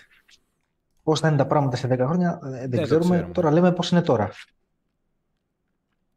Λοιπόν, ο Σοκράτης Τζιβάνης λέει: μπήκα να πω μια καλησπέρα, να πατήσω ένα like και θα το δω μετά που θα έχω χρόνο, λέει. Ωραίος. Ευχαριστούμε πολύ, Σοκράτη. Λοιπόν, όλοι like, share, subscribe, εννοείται. Λοιπόν, ο Παναγιώτης Φιλιππάτος λέει: Glassnode έβγαλε ένα διάγραμμα για το ETH, ότι οι διευθύνσεις που έχουν πολλά ETH έχουν μειωθεί αρκετά. Περίπου στα επίπεδα του 2020-2021. Ένα σχόλιο, παιδιά, γι' αυτό. Πώς το ερμηνεύετε? Κάναν distribution, πήραν κέρδη. Νομίζω εγώ πώς το ερμηνεύσεις, Αντώνη.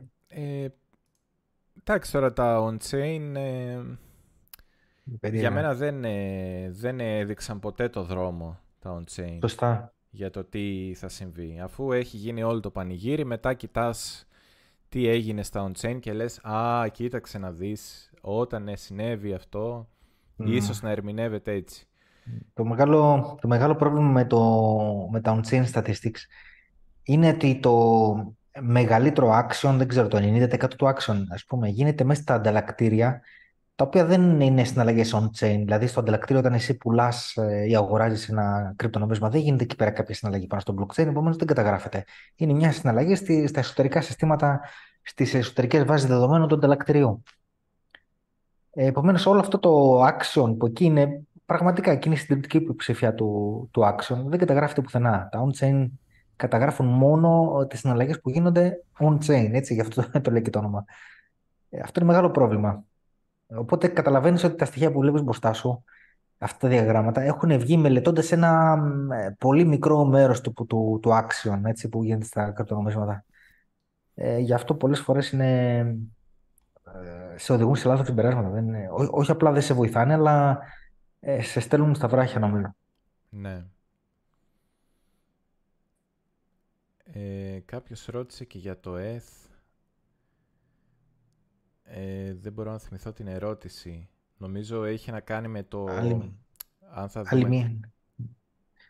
Άλλη μία ερώτηση πάντως. Ο ίδιος φίλος λέει για την Glassnode και πάλι έβγαλε ένα διάγραμμα για χαμηλά πενταετίας στα ανταλλακτήρια του ETH. Ένα σχόλιο θα εκτιμηθεί δεόντως, ναι. Το λάθος που κάνουν αρκετοί όταν βλέπουν ότι μειώνονται τα νομίσματα σε ένα ανταλλακτήριο, είτε είναι ETH, είτε είναι Bitcoin, είτε οτιδήποτε άλλο, νομίζουν ότι αυτό είναι bullish. Δεν είναι bullish. Αυτό, όταν ένα asset γίνεται πιο illiquid, έτσι λέγεται, δεν έχει ρευστότητα, αυτό σου λέει ότι οι κινήσεις και προς τα πάνω και προς τα κάτω θα είναι πιο απότομες, πιο άγριες. Αλλά δεν σου λέει την κατεύθυνση ότι θα πάει προς τα πάνω, όπως πολλοί νομίζουν.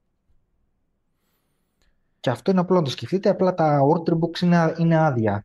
Επομένως, αν υπάρχει μια μέρα βγει ένα νέο ή για οποιοδήποτε λόγο υπάρχει αυξημένο ενδιαφέρον είτε προς τα πάνω είτε προς τα κάτω, η τιμή θα κινείται πολύ προς τα πάνω ή προς τα κάτω αντίστοιχα.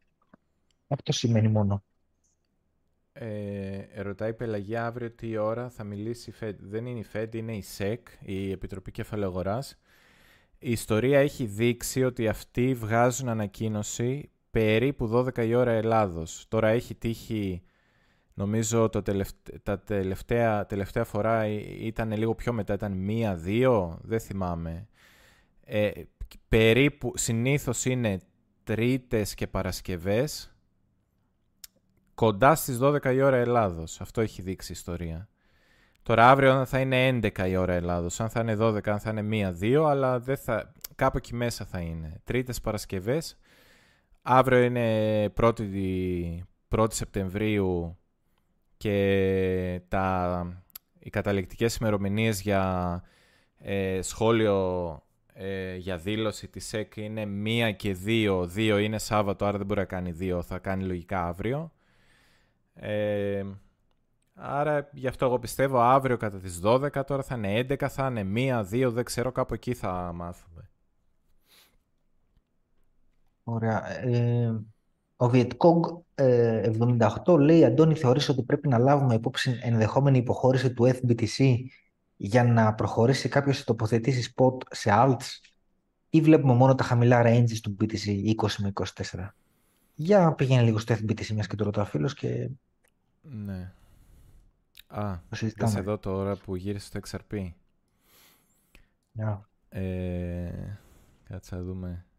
Το έχει φάει όλο το... Καλά, το έχει φάει το pump. Που όλο το pump της δίκης το έχει φάει, ναι. Rect. Χάγια.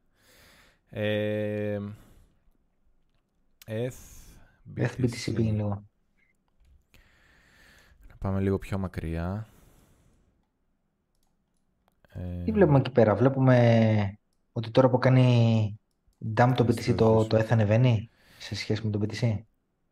Εντάξει, κρατάει πάνω κάτω αυτά τα επίπεδα. Εγώ αυτό βλέπω εδώ και αρκετές μέρες. Ότι κρατάει ένα συγκεκριμένο επίπεδο. Εγώ νομίζω ότι... Εντάξει, δεν έχει αλλάξει κάτι. Δεν είναι μέρες αυτό που έχεις. Αυτό που έχεις είναι 2 μήνες. Ξέρω πώς είναι. Ναι. Οκ. Εννοείς ότι όλες μαζί οι μέρες είναι... Ναι, και μήπως αυτό είναι... Και μήπως αυτό είναι top. Συγγνώμη, μήπως είναι bottom formation. Accumulation και... Κάτσε πάμε... Έχω την υποψία... Αυτή τη στιγμή, λόγω κάποιων άλλων στοιχείων που κοιτάω... Ναι. Ψάχνω να βρω λόγο γιατί το ETH πρέπει να είναι bullish απέναντι στο BTC. Ναι. Δες, αν έσπαγε τουλάχιστον εδώ αυτή τη γραμμή για να αρχίσουμε να έχουμε κάτι απτό, και κανονικά θα πρέπει να κάνει κάποιο είδος ψηλότερα ψηλά, έστω στην ημέρα. Όπα.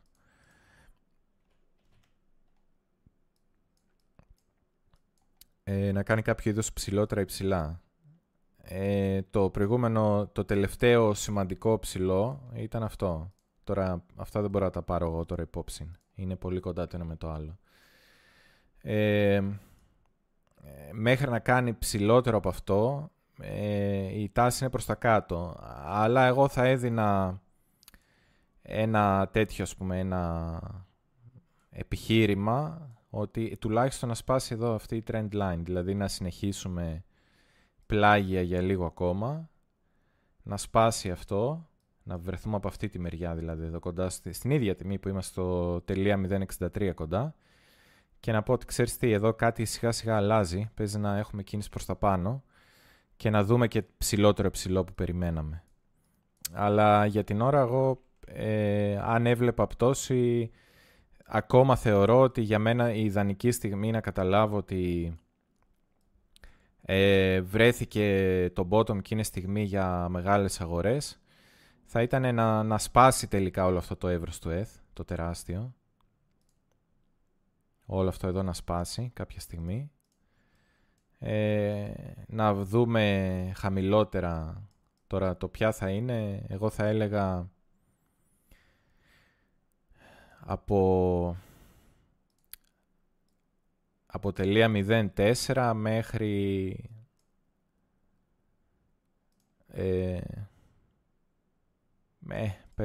από 0.4 μέχρι 0.5 μέσα σε αυτή την περιοχή, να έβλεπα ας πούμε το ETH ότι για κάποιο λόγο πήγε εκεί πέρα.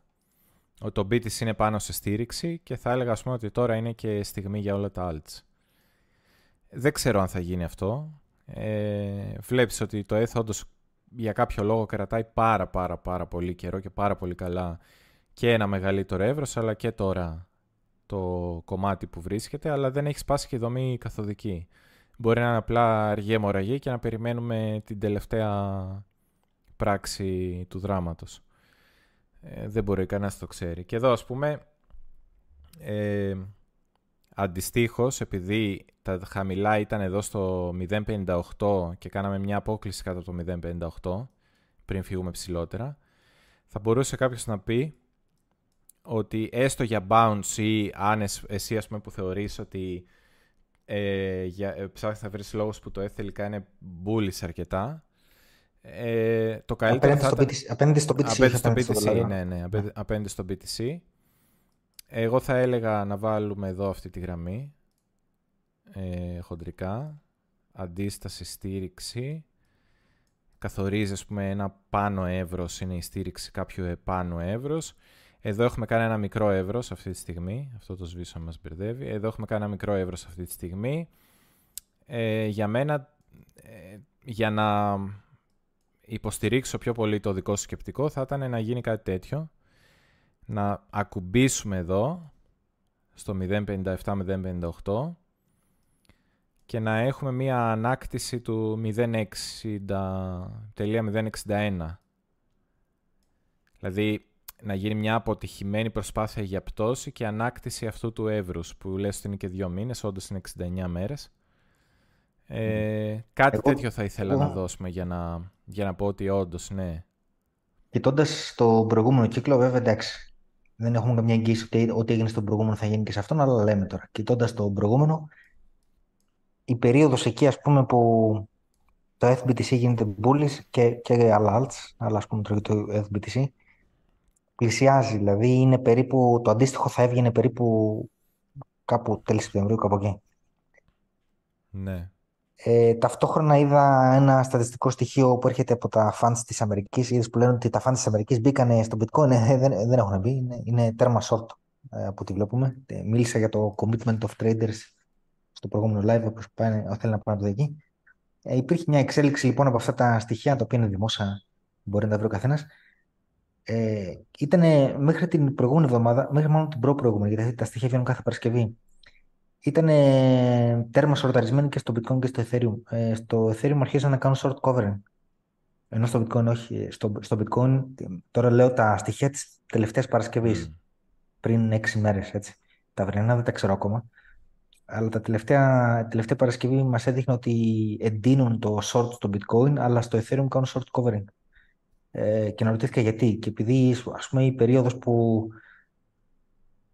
θα πρέπει να δούμε το Ethereum να γίνεται bullish απέναντι στο BTC πλησιάζει, λέω μήπως είναι ένα αλάρμα αυτό που πρέπει να το κρατήσουμε. Δεν σημαίνει ότι τώρα, όπως δείχνεις και εσύ, δεν σημαίνει ότι τώρα είναι το σωστό timing. Κάποιος αν ήθελε να γυρίσει Ethereum να το έκανε τώρα, μπορεί απλά να πλησιάζουμε και η σωστή ώρα είναι σε 3 εβδομάδες, δεν ξέρω, λέω.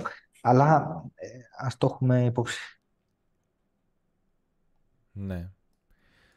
Τεχνικά πάντως θες να δεις κάποιο είδους αποτυχημένη προσπάθεια να πάμε χαμηλότερα. Ναι, δεν διαφωνώ. Ή να δεις αυτό που λέμε το αντίστοιχο με το trend line που λέμε, εδώ ας πούμε στην πράσινη γραμμή. Βλέπεις ότι έχεις πτώση, ακουμπάς τη trend line, ξαναφεύγεις πιο κάτω. Ακουμπάς τη trend line, ξαναφεύγεις από κάτω. Δεν κάνεις ranging. Ακουμπάς, ξαναφεύγεις, ακουμπάς, ξαναφεύγεις. Εδώ τώρα είναι ίσως η πρώτη φορά, άμα παρατηρήσεις, σε σχέση με τις υπόλοιπες φορές, που φαίνεται ότι πάμε πλάγια. Δεν είναι ότι κάπου πήγαμε και ξαναπήγαμε, κάναμε ένα χαμηλότερο χαμηλό και μετά τσουπ ξαναπήγαμε στη trend line. Έχουμε ξεκινήσει αυτό το πλάι-πλάι. Πάμε Πλάγια. Τώρα αυτό αν συνεχιστεί και περάσουμε, ακουμπήσουμε αυτή την trend line και περάσουμε εδώ, εδώ θα έψαχνες κάποιο είδους πάλι μια μικρή αποτυχημένη προσπάθεια. Εν τω μεταξύ και έτσι όπως το έγραψες βγαίνει κάπου 4 Οκτωβρίου. Πού έβγαινε η τομή, ας πούμε. Α, ναι, λίγο 7-8-6 εδώ. Αρχές Οκτωβρίου, εντάξει, τι τέλεισε το έμεινε αρχές Οκτωβρίου, εντάξει, εκεί. Ναι, ναι, δηλαδή αν μείνει μέχρι Οκτώβριο εδώ και ακουμπήσει τη trend line, είναι το αντίστοιχο σκεπτικό με αυτό που λέγαμε για το uptrend και στο downtrend, ας πούμε, πλάγια κίνηση μέχρι να την ακουμπήσεις, μάλλον έχει χαλάσει, είχε εξασθενήσει το downtrend. Το trend, ναι, ωραία. Ωραία, και με το F πάμε να δούμε άλλες ερωτήσεις. Αλλά κάτσε να επανέλθουμε σε αυτό πρώτο ο φίλος, δεν θυμάμαι ακριβώς. Αν για alts, λέει, πότε θα έμπαινε σε alts, θα κοίταζες το FBTC ή θα περίμενες το BTC να πάει στα 20 με 24?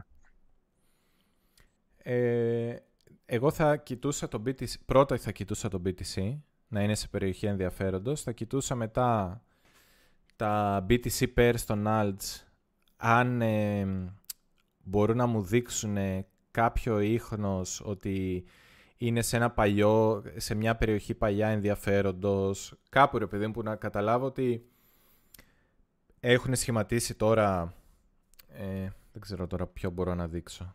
Κάτσε εδώ μήπως το ADA έχει, όχι το ADA USD, το ADA BTC. Το ADA BTC είναι σε ψηλοκαλή περιοχή.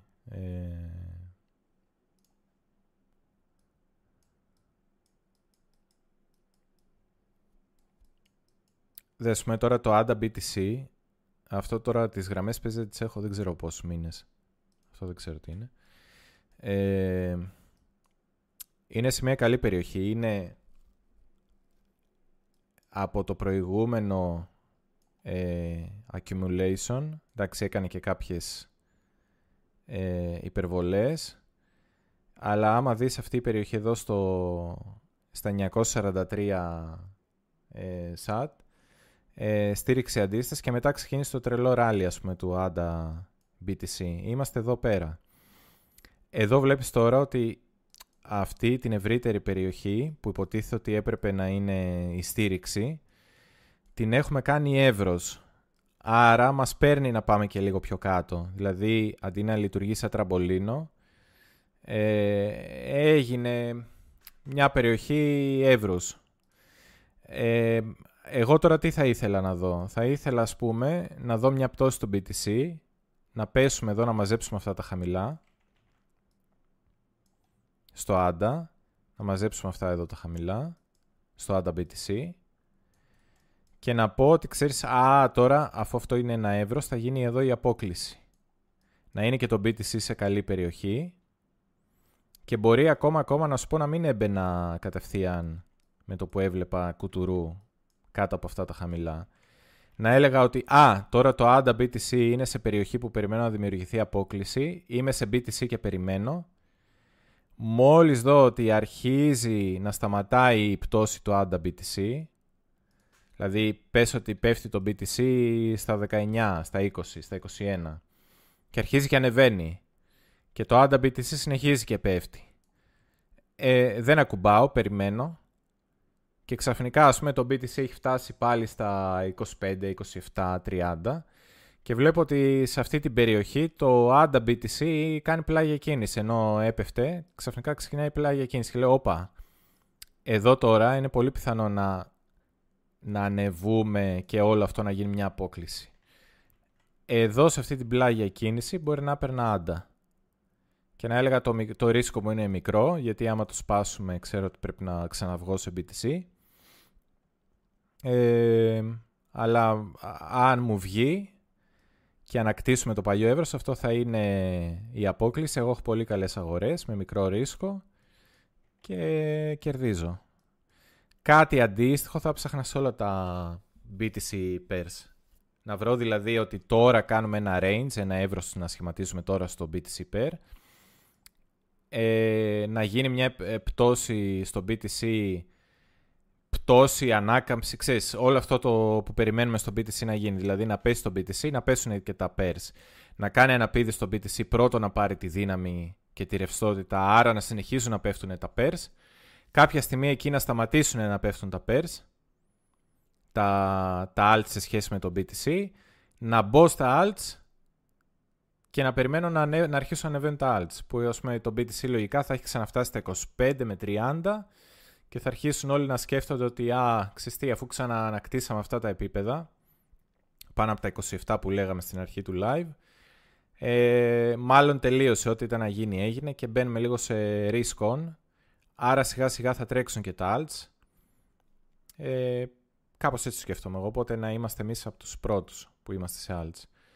Τώρα, αν μου αρέσει πολύ το USD pair, μπορεί να ψιλοτσιμπήσω και κάνα alt χωρίς να δω τα BTC pair, αλλά η αλήθεια είναι ότι θα ήθελα να δω πρώτα το BTC, τι θα κάνει, και μετά σχεδόν ταυτόχρονα, αλλά αφού δω το BTC και καταλάβω το BTC είναι σε περιοχή στήριξης, να αρχίσω να βλέπω τα chart των alts και να πω ok, έχει αρχίσει να γίνεται κάποια πλάγια κίνηση σαν απόκληση κάτω από το εύρος που είχε δημιουργηθεί τον προηγούμενο καιρό. Ναι, μπαίνω. Όχι, περιμένω. Αυτό το σκεπτικό.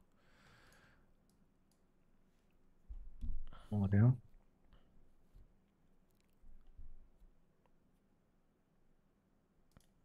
Κατά τη γνώμη σας, πού αξίζει να μπούμε τώρα, ρωτάει ο Απόστολος Χατζής, BTC, ETH ή άλλα alts? Τώρα, εγώ δεν μπαίνω πουθενά. Ναι. Περιμένω. Αλλά όταν θα έρθει η ώρα για τοποθετήσεις, κοιτάω στα alts περισσότερο. Τα υπερκέρδη γενικά θα είναι από τα alts. Τώρα, εγώ το μόνο που με προβληματίζει είναι ότι ένας πολύ καλός φίλος που είναι είναι το δεύτερο bear market που βιώνει, μου είπε, από τότε που μπήκα στα κρύπτο μου είχε πει, ότι να ξέρεις, λέει, στα alts το καλύτερο είναι να μπεις λίγο πριν ξεκινήσει το bull run και όχι πολύ νωρίς στο bear market. Και επειδή έχω σε μεγάλη εκτίμηση την εμπειρία του από το παλιό bear market, γιατί τα βίωσε όλα και σωστά και λάθη και όλα, ρε παιδί μου, είναι κάτι που μου έχει χαραχτεί στο μυαλό και με προβληματίζει, και γι' αυτό πολλές φορές δεν είμαι τόσο απόλυτος στο ότι θα μπω μόνο alts. Με προβληματίζει πάρα πολύ αυτή η σκέψη, ότι μπορεί να έχει δίκιο όντως, κάτι παραπάνω θα ξέρει, και η καλύτερη στιγμή να είναι όχι τόσο χρονικά, από άποψη πότε γενικότερα ήταν η καλύτερη στιγμή να αγοράσει alts, αλλά ότι μπορεί κάποια alts να μην τρέξουν στο επόμενο bull run και εσύ να τα έχεις φορτωθεί σχετικά νωρίς. Παρότι τα αγόρασε στην περίοδο που ήταν γενικά τότε που ήταν η καλύτερη στιγμή να αγοράσεις alts, να αγόρασες τα λάθος alts, το οποίο δεν το ήξερες εξ αρχής και φάνηκε αργότερα όταν ήταν να ξεκινήσεις το bull run και δημιουργήθηκαν κάποιο είδους trend στο τι είδους alt, ποια κατηγορία θα τρέξει και όλα αυτά. Οπότε, επειδή λίγο με προβληματίζει αυτό, γι' αυτό πάντα τείνω να σκέφτομαι ότι θα κοιτάω πρώτα BTC, σίγουρα θα έχω μια έκθεση σε BTC, και αν δω σε κάποια alts που τα πιστεύω πολύ, ας πούμε, όχι για να κάνουν τρελά επί, αυτά που πιστεύω πολύ είναι αυτά που πιστεύω ότι θα μου κάνουν κάποια επί, δεν σημαίνει όμως ότι θα μου κάνουν 100 επί. Δηλαδή, παράδειγμα, στο ADA σκέφτομαι ότι θα βάλω κάποια χρήματα, αλλά ξέρω ότι δεν θα μου κάνει ούτε 100, ούτε 50, ούτε 20 επί. Θα μπορούσε όμως, άμα το βρω σε μια πάρα πολύ καλή τιμή, να μου κάνει ένα 10 επί, να μου κάνει ένα 15 επί. Μπορεί να κάνει και πολύ παραπάνω. Τώρα, άμα το πάρεις, πες 18 cents, εντάξει, σίγουρα θα σου κάνει ένα επί 10.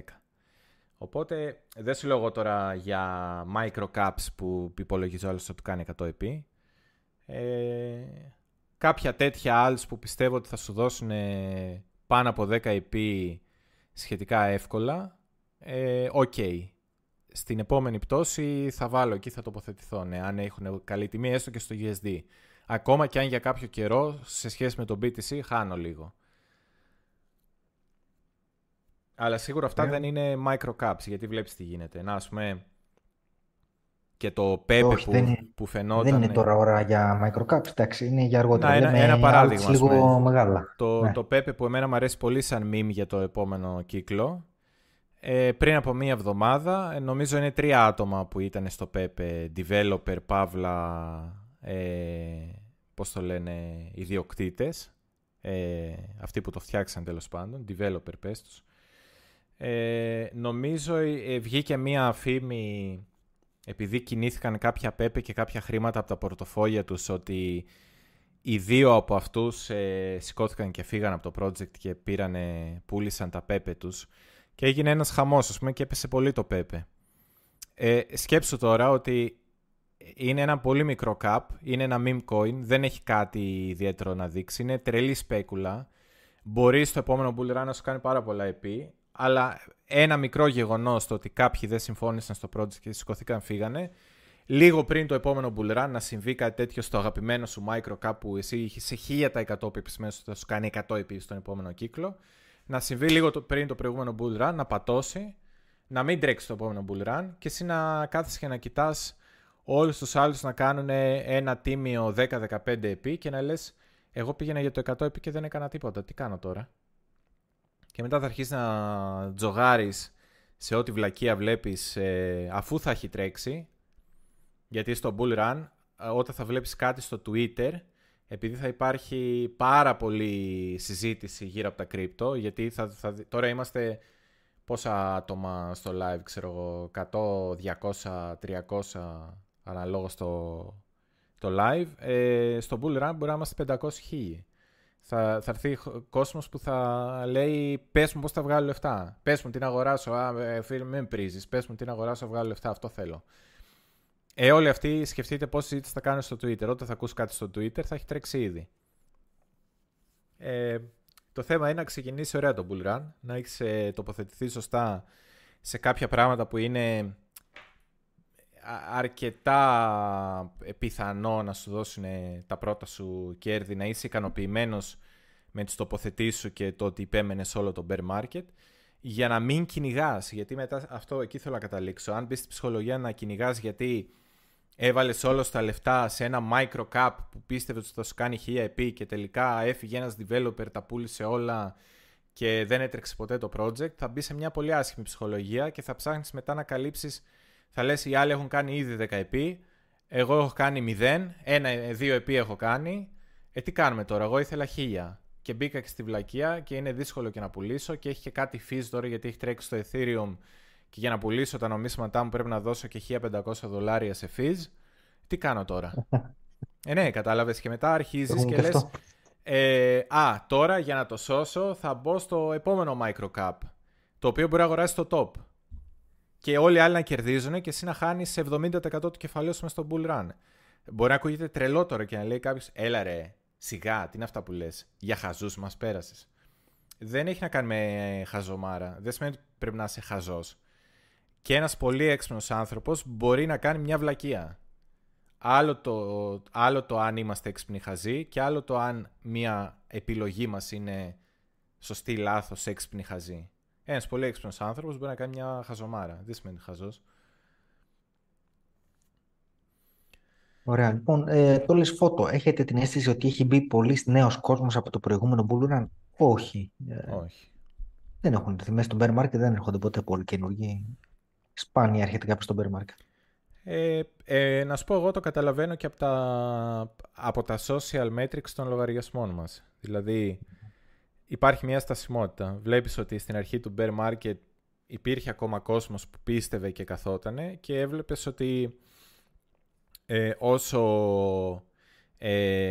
παράγεις υλικό, ανεβάζεις post, κάνεις βιντεάκια, υπάρχει κόσμος που σε βρίσκει, σε γνωρίζει, σε μαθαίνει, έρχεται, παρακολουθεί, κάνει ράνι. Αυτό τώρα έχει πόσους μήνες που έχει ψιλοπαγώσει.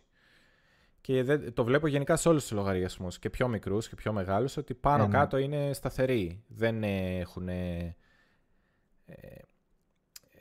Βλέπεις, ας πούμε, ότι όποιος μπήκε πολύ αργά στο bear market έχει κολλήσει, ας πούμε, στα 1000 άτομα, ξέρω εγώ. Εντάξει, ούτε και φέτος που η τιμή αυξήθηκε. Δηλαδή στην αρχή του χρόνου είχε 15.000 και τώρα έχει 26. Ωραία. Αυτή η άνοδος δεν έφερε καινούριο κόσμο. Δεν υπάρχει περισσότερο engagement, ας πούμε, στα social media. Ήμασταν εκεί που ήμασταν και στην αρχή του χρόνου.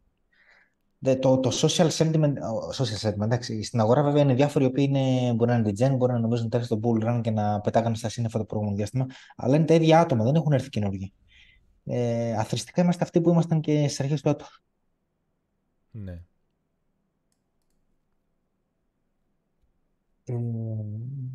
Ο Κράτος Σπάρταν λέει: «Καλημέρα, μάγκες. Έχω όλα τα κέρδη μου σε Tether. Παίζει να μηδενίσεις σε ακραίο σενάριο». Δεν μπορεί να σου δώσει κανείς εγγύηση. Στα κρύπτο υπάρχει πάντα ρίσκο. Απλά αν είναι να πέσει, να χάσει το peg κτλ., δεν γίνονται αυτά τα πράγματα σε μία μέρα να πάει στο μηδέν. Καταλαβαίνεις. Οπότε πρέπει να το κοιτάς καθημερινά και άμα δεις κακά σημάδια να το αλλάξεις για κάτι άλλο. Γνώμη λέει για Evergrande, θα πουλήσει US bonds αν χρειαστεί ή θα τυπώσει. Δεν ξέρω τι θα τυπώσει. Δεν ξέρω τώρα για Evergrande τι θα κάνει. Μπήκε σε διαδικασία χρεοκοπής, ξέρω, αλλά δεν ξέρω πόσα US bonds έχεις και δεν έχω ιδέα. Έχεις ακούσει καθόλου, Αντώνη? Όχι, αλλά νομίζω ότι αυτά τώρα είναι λίγο φρούτα εκτός εποχής. Δηλαδή, δεν πιστεύω ότι από εδώ και πέρα περιμένουμε τεράστιες χρεοκοπίες που θα οδηγήσουν σε καταστάσεις τύπου 2008 κτλ. Νομίζω ότι τα περισσότερα τραγούδια παίξανε. Τώρα είμαστε εκεί που όποιος θυμάται όταν μπήκανε τα ωράρια στα μπαράκια και στα κλαμπ, κάποια στιγμή, ρε παιδί μου, όταν έφτανε προς το κλείσιμο, ξεκινούσαν σιγά σιγά, βάζαν λίγο ξενέρωτη μουσική, μετά αρχίζανε να ανάβουν περισσότερα φώτα για να ξενερώσεις, μετά βγαίνανε και οι καθαρίστριες. Εντάξει, τώρα είμαστε κάπου, εντάξει, δεν έχουν ανάψει ακόμα τα φώτα, αλλά είμαστε, το καταλαβαίνεις, ρε παιδί μου, ότι έχει σπάσει λίγο το πάρτι του bear market. Απλά περιμένεις τώρα για μένα περιμένεις την τελευταία διόρθωση για να πεις, ας πούμε, ότι κάνεις τις τελευταίες τοποθετήσεις και μετά θέλει πάλι αρκετή υπομονή. Δηλαδή μετά τις τελευταίες τοποθετήσεις μην περιμένετε οντέ και καλά, up only σε 2 εβδομάδες θα έχουμε κάνει ήδη, ξέρω εγώ, 2-3 επί και ούτω καθεξής, ή θα αγοράζουμε άλλες και θα κάνουν 10 επί, όπως δεν θα μπούμε σε φάση bull market κατευθείαν. Απλά θα ξέρεις ότι είναι καλές οι τοποθετήσεις, ότι ο κίνδυνος ο μεγαλύτερος έχει φύγει. Από εδώ και πέρα είναι θέματα διαχείρισης όλα. Δηλαδή, εγώ νομίζω ότι από εδώ και πέρα ό,τι ακούς σε σχέση με οικονομία, τράπεζες, θα χρεοκοπήσει ο ένας, η τάδε κατασκευαστική θα χρεοκοπήσει, όχι η άλλη, και αυτή έχει τόσα assets και έχει χτίσει πολυκατοικίες, και η Κίνα θα πάθει αυτό. Όλα αυτά πλέον εμένα μου ακούγονται λίγο κουραστικά. Δεν ασχολούμαι. Πιο παλιά, πριν βρούμε τον bottom, όταν ήμασταν στη διάρκεια αυτής της πτώσης, ναι, είχαν μεγάλο ενδιαφέρον. Για να καταλάβουμε λίγο τι άλλο μπορεί να συμβεί και πόσο χαμηλά μπορούμε να πάμε. Αλλά πλέον δεν έχει τόσο μεγάλο ενδιαφέρον για μένα. Όσο πλησιάζουμε στο halving, υπάρχει χρονική πίεση ότι κάποια στιγμή πρέπει να τοποθετηθείς έτσι. Άρα παίζει μικρότερο ρόλο σε σχέση με πρώτα. Αλλά εγώ δεν συμφωνώ ότι αποκλείεται να έρθει κάτι μεγάλο. Δεν ξέρουμε. Και υπάρχει η πιθανότητα, επειδή κάποια πράγματα αργήσαν να παίξουν, τα επιτόκια τώρα είναι πολύ μεγάλα και από ό,τι βλέπουμε θα συνεχίσουν να είναι μεγάλα για πολύ μεγάλο χρονικό διάστημα.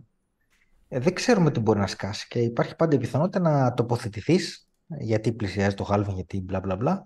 Πες, ρε παιδί μου, ότι τοποθετήθηκες εσύ Σεπτέμβριο, Οκτώβριο, δεν ξέρω, κάποια στιγμή. Και έρχεται το Γενάρη, δεν ξέρω, και γίνεται ένα black sun το Γενάρη, το Φλεβάρι. Ναι. Υπάρχει αυτό ενδεχόμενο, ναι, αλλά απ' την άλλη δεν μπορείς.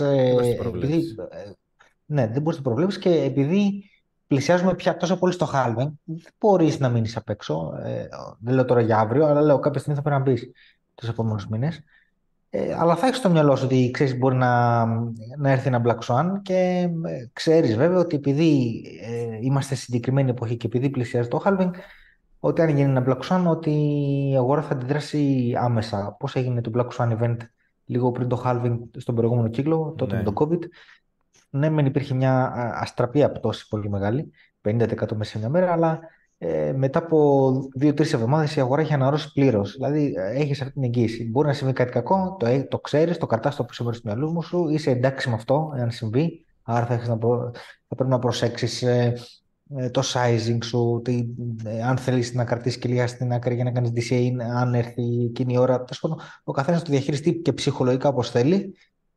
Υπάρχει και ένα τέτοιο ενδεχόμενο. Εάν έρθει, ήρθε, θα περάσει γρήγορα. Και αν έχεις και ρευστό στην άκρη, θα μπορέσεις να κάνεις DCA σε χαμηλότερες τιμές. Κάπως έτσι το αντιλαμβάνομαι εγώ. Απλά είναι το θέμα το χρονικό, ότι από ένα σημείο και έπειτα παίζει λιγότερο ρόλο στο τι θα κάνεις επί του πρακτέου, γιατί δεν μπορείς να κάτσεις έξω. Δηλαδή, τι να κάτσουμε έξω, να έχει έρθει Φλεβάρης, όταν το halving θα είναι Απρίλιος, και να έχεις μείνει έξω γιατί περιμένεις μια πτώση, και αν δεν έρθει, περιμένεις μια Black Swan, ας πούμε, και αν δεν έρθει το Black Swan, τι θα κάνεις. Ναι. Δεν βολεύει καθόλου η σκέψη αυτή. Πια. Ναι, δεν μπορείς να κάθεσαι και να λες, ναι, αλλά αν χρεοκοπήσει τάδε και συμβεί το άλλο, και αν ο Πούτιν πατήσει το κουμπί, και αν θυμηθούμε και το Κιμ Γιονγκούν, νομίζω και αυτός ήθελε κάποτε να πατήσει το κουμπί. Κατάλαβες, μετά δεν έχει νόημα. Αρχίζεις και ψάχνεις απλά δικαιολογίες για να μην πάρεις έκθεση.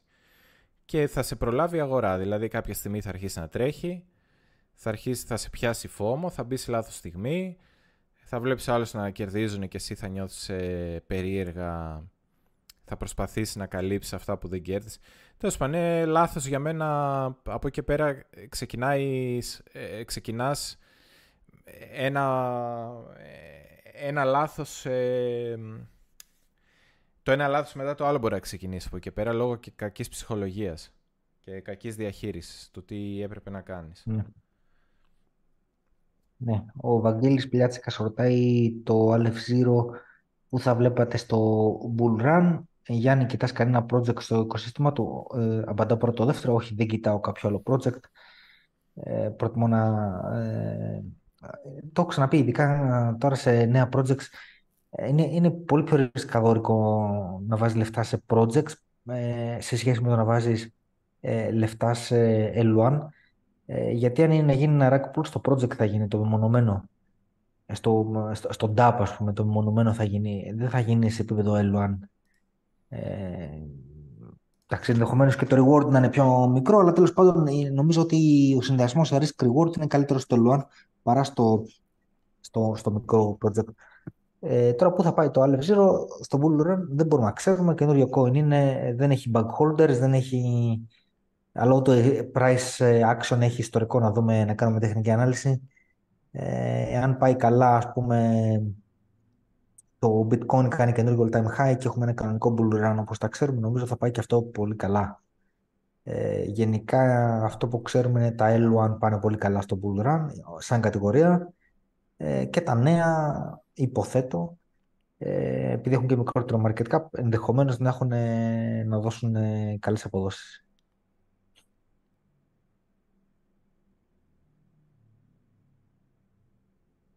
Έχεις γνώμη για το Unified Protocol, DAO, ο Ρωτεόθανος Μπάλαρης? Όχι, δεν το έχω δει καθόλου. Μπορείς το πάρεις λίγο να δούμε. Δεν ξέρω τι είναι καν αυτό, το ξανακούσει. Αλλά λέει ήταν ένα alt που έτρεξε πολύ την ώρα που άλλα έπεφταν. Uni, όπως το Geniswap, και μετά FI. Αυτό είναι λογικά.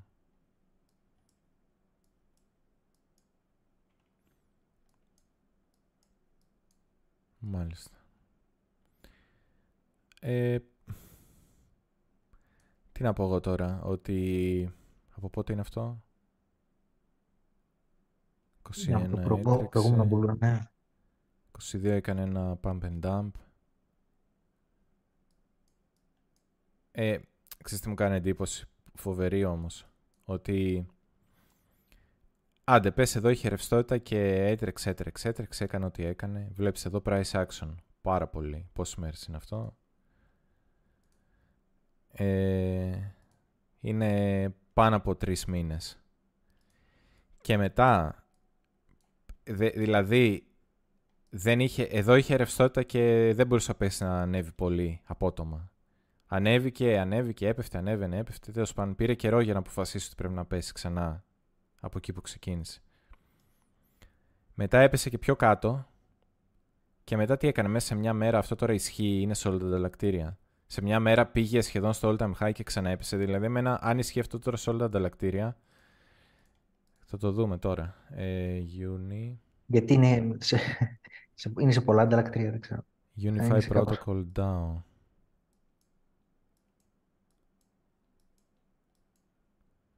Αυτό δεν είναι, αυτό είναι. Δηλαδή, σε όλα τα ανταλλακτήρια μέσα σε μια μέρα έκανε pump and dump σχεδόν μέχρι το AD. Άρα δεν έχει ρευστότητα. Δεν έχει τίποτα. Σίγουρα δεν έχει ρευστότητα, αφού δεν το ξέρουμε, δεν το έχουμε ακούσει ποτέ. Ναι, δηλαδή χωρίς ρευστότητα τώρα έκανε. Άμα δει κάποιος και το Bald που έγινε rug pull, το meme coin στο Base, το Bald που έγινε rug pull, θα δει ότι μετά το rug pull έχει κάτι pumps μέχρι το all time high και dumps μέχρι το 0. Δεν έχει ρευστότητα γι' αυτό. Αυτό μου θυμίζει εμένα, το Bald μου θυμίζει, που κάνει pump and dump. Δεν ξέρω. Εγώ το φοβάμαι πάρα πολύ τώρα αυτό. Σου λέω συγκεκριμένα από αυτό που βλέπω εδώ, αυτό το κερί. Τι pump and dump είναι αυτό, all time high και ξανακάτω μέσα σε 48 ώρες. Είναι τρελό αυτό το πράγμα και σε άλλα ανταλλακτήρια, και στο KuCoin και στο Coinbase. Τώρα εντάξει, εδώ επειδή έτρεξε λίγο, δεν ξέρω. Ψάξω αρκετά σαν project γιατί δεν... ίσως να έχει αρκετά μεγάλο ρίσκο. Για το αν το project ζει, υπάρχει, πεθαίνει, είναι χειραγωγήσιμο full, είναι οργανική άνοδος, είναι κάποιοι που απλά παίζουνε, δεν ξέρω τι γίνεται.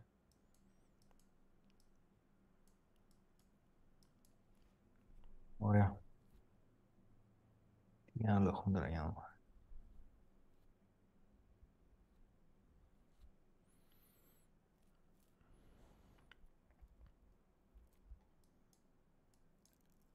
Όχι, δεν έχω κάποια ανησυχία για το USDT, έτσι το αναφέρω γενικά, ότι πάντα πρέπει να έχεις το μυαλό σου όταν έχεις stablecoins. Δεν έχω κάτι συγκεκριμένο στο μυαλό μου. Ναι, συγκεκόψα. Λέει ο ARMD ότι είναι το κερί της αλήθειας και μιλάει, δηλαδή ότι θα πάμε εδώ, επειδή γουικάραμε μέχρι εδώ θα πάμε εδώ, λες. Και μιλάει. Δεν ξέρω αν ισχύει σε όλα τα νομίσματα. Καμιά φορά αυτό στο BTC όταν βλέπεις, ξέρω εγώ, μια απότομη πτώση, ξέρεις, πάμε και γεμίζουμε το week. Δεν ξέρω αν ισχύει και για αυτό το alt συγκεκριμένα. Σας και τρολάρι λέει. Α, τρολάρι. Okay.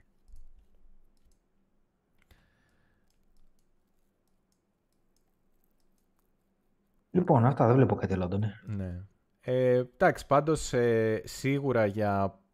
πολλά alts που δεν τα ξέρουμε και μας ρωτάτε γνώμη και εμείς βλέπουμε, μπορεί σε πολλά να βλέπουμε κάτι που δεν μας αρέσει και να το λέμε. Μπορεί στο επόμενο bull run να τρέξουν και να έχουμε κάνει λάθος, έτσι. Είναι, πιστεύω ότι θα συμβεί σε πολλά alts αυτό, οπότε να το έχετε υπόψη. Εμείς λέμε απλά τη δική μας γνώμη. Τώρα, εσείς ψάξτε το καλύτερα αφού ασχολείστε με συγκεκριμένα project που μας ρωτάτε. Και αν πιστεύετε πραγματικά ότι υπάρχει κάτι το οποίο εμείς δεν το ξέρουμε επειδή δεν το έχουμε ψάξει και δεν το βλέπουμε, κάντε αυτό που πιστεύετε εσείς και ψάξατε και βρήκατε εσείς. Δηλαδή, εμπιστευτείτε περισσότερο τη δική σας έρευνα παρά τη δική μας γνώμη. Εμείς λέμε τη δική μας γνώμη πάνω σε αυτό που μας ρωτάτε και απλά ανοίγουμε ένα chart και βλέπουμε στα πολύ γρήγορα τι έχει συμβεί. Αυτό είναι πολύ...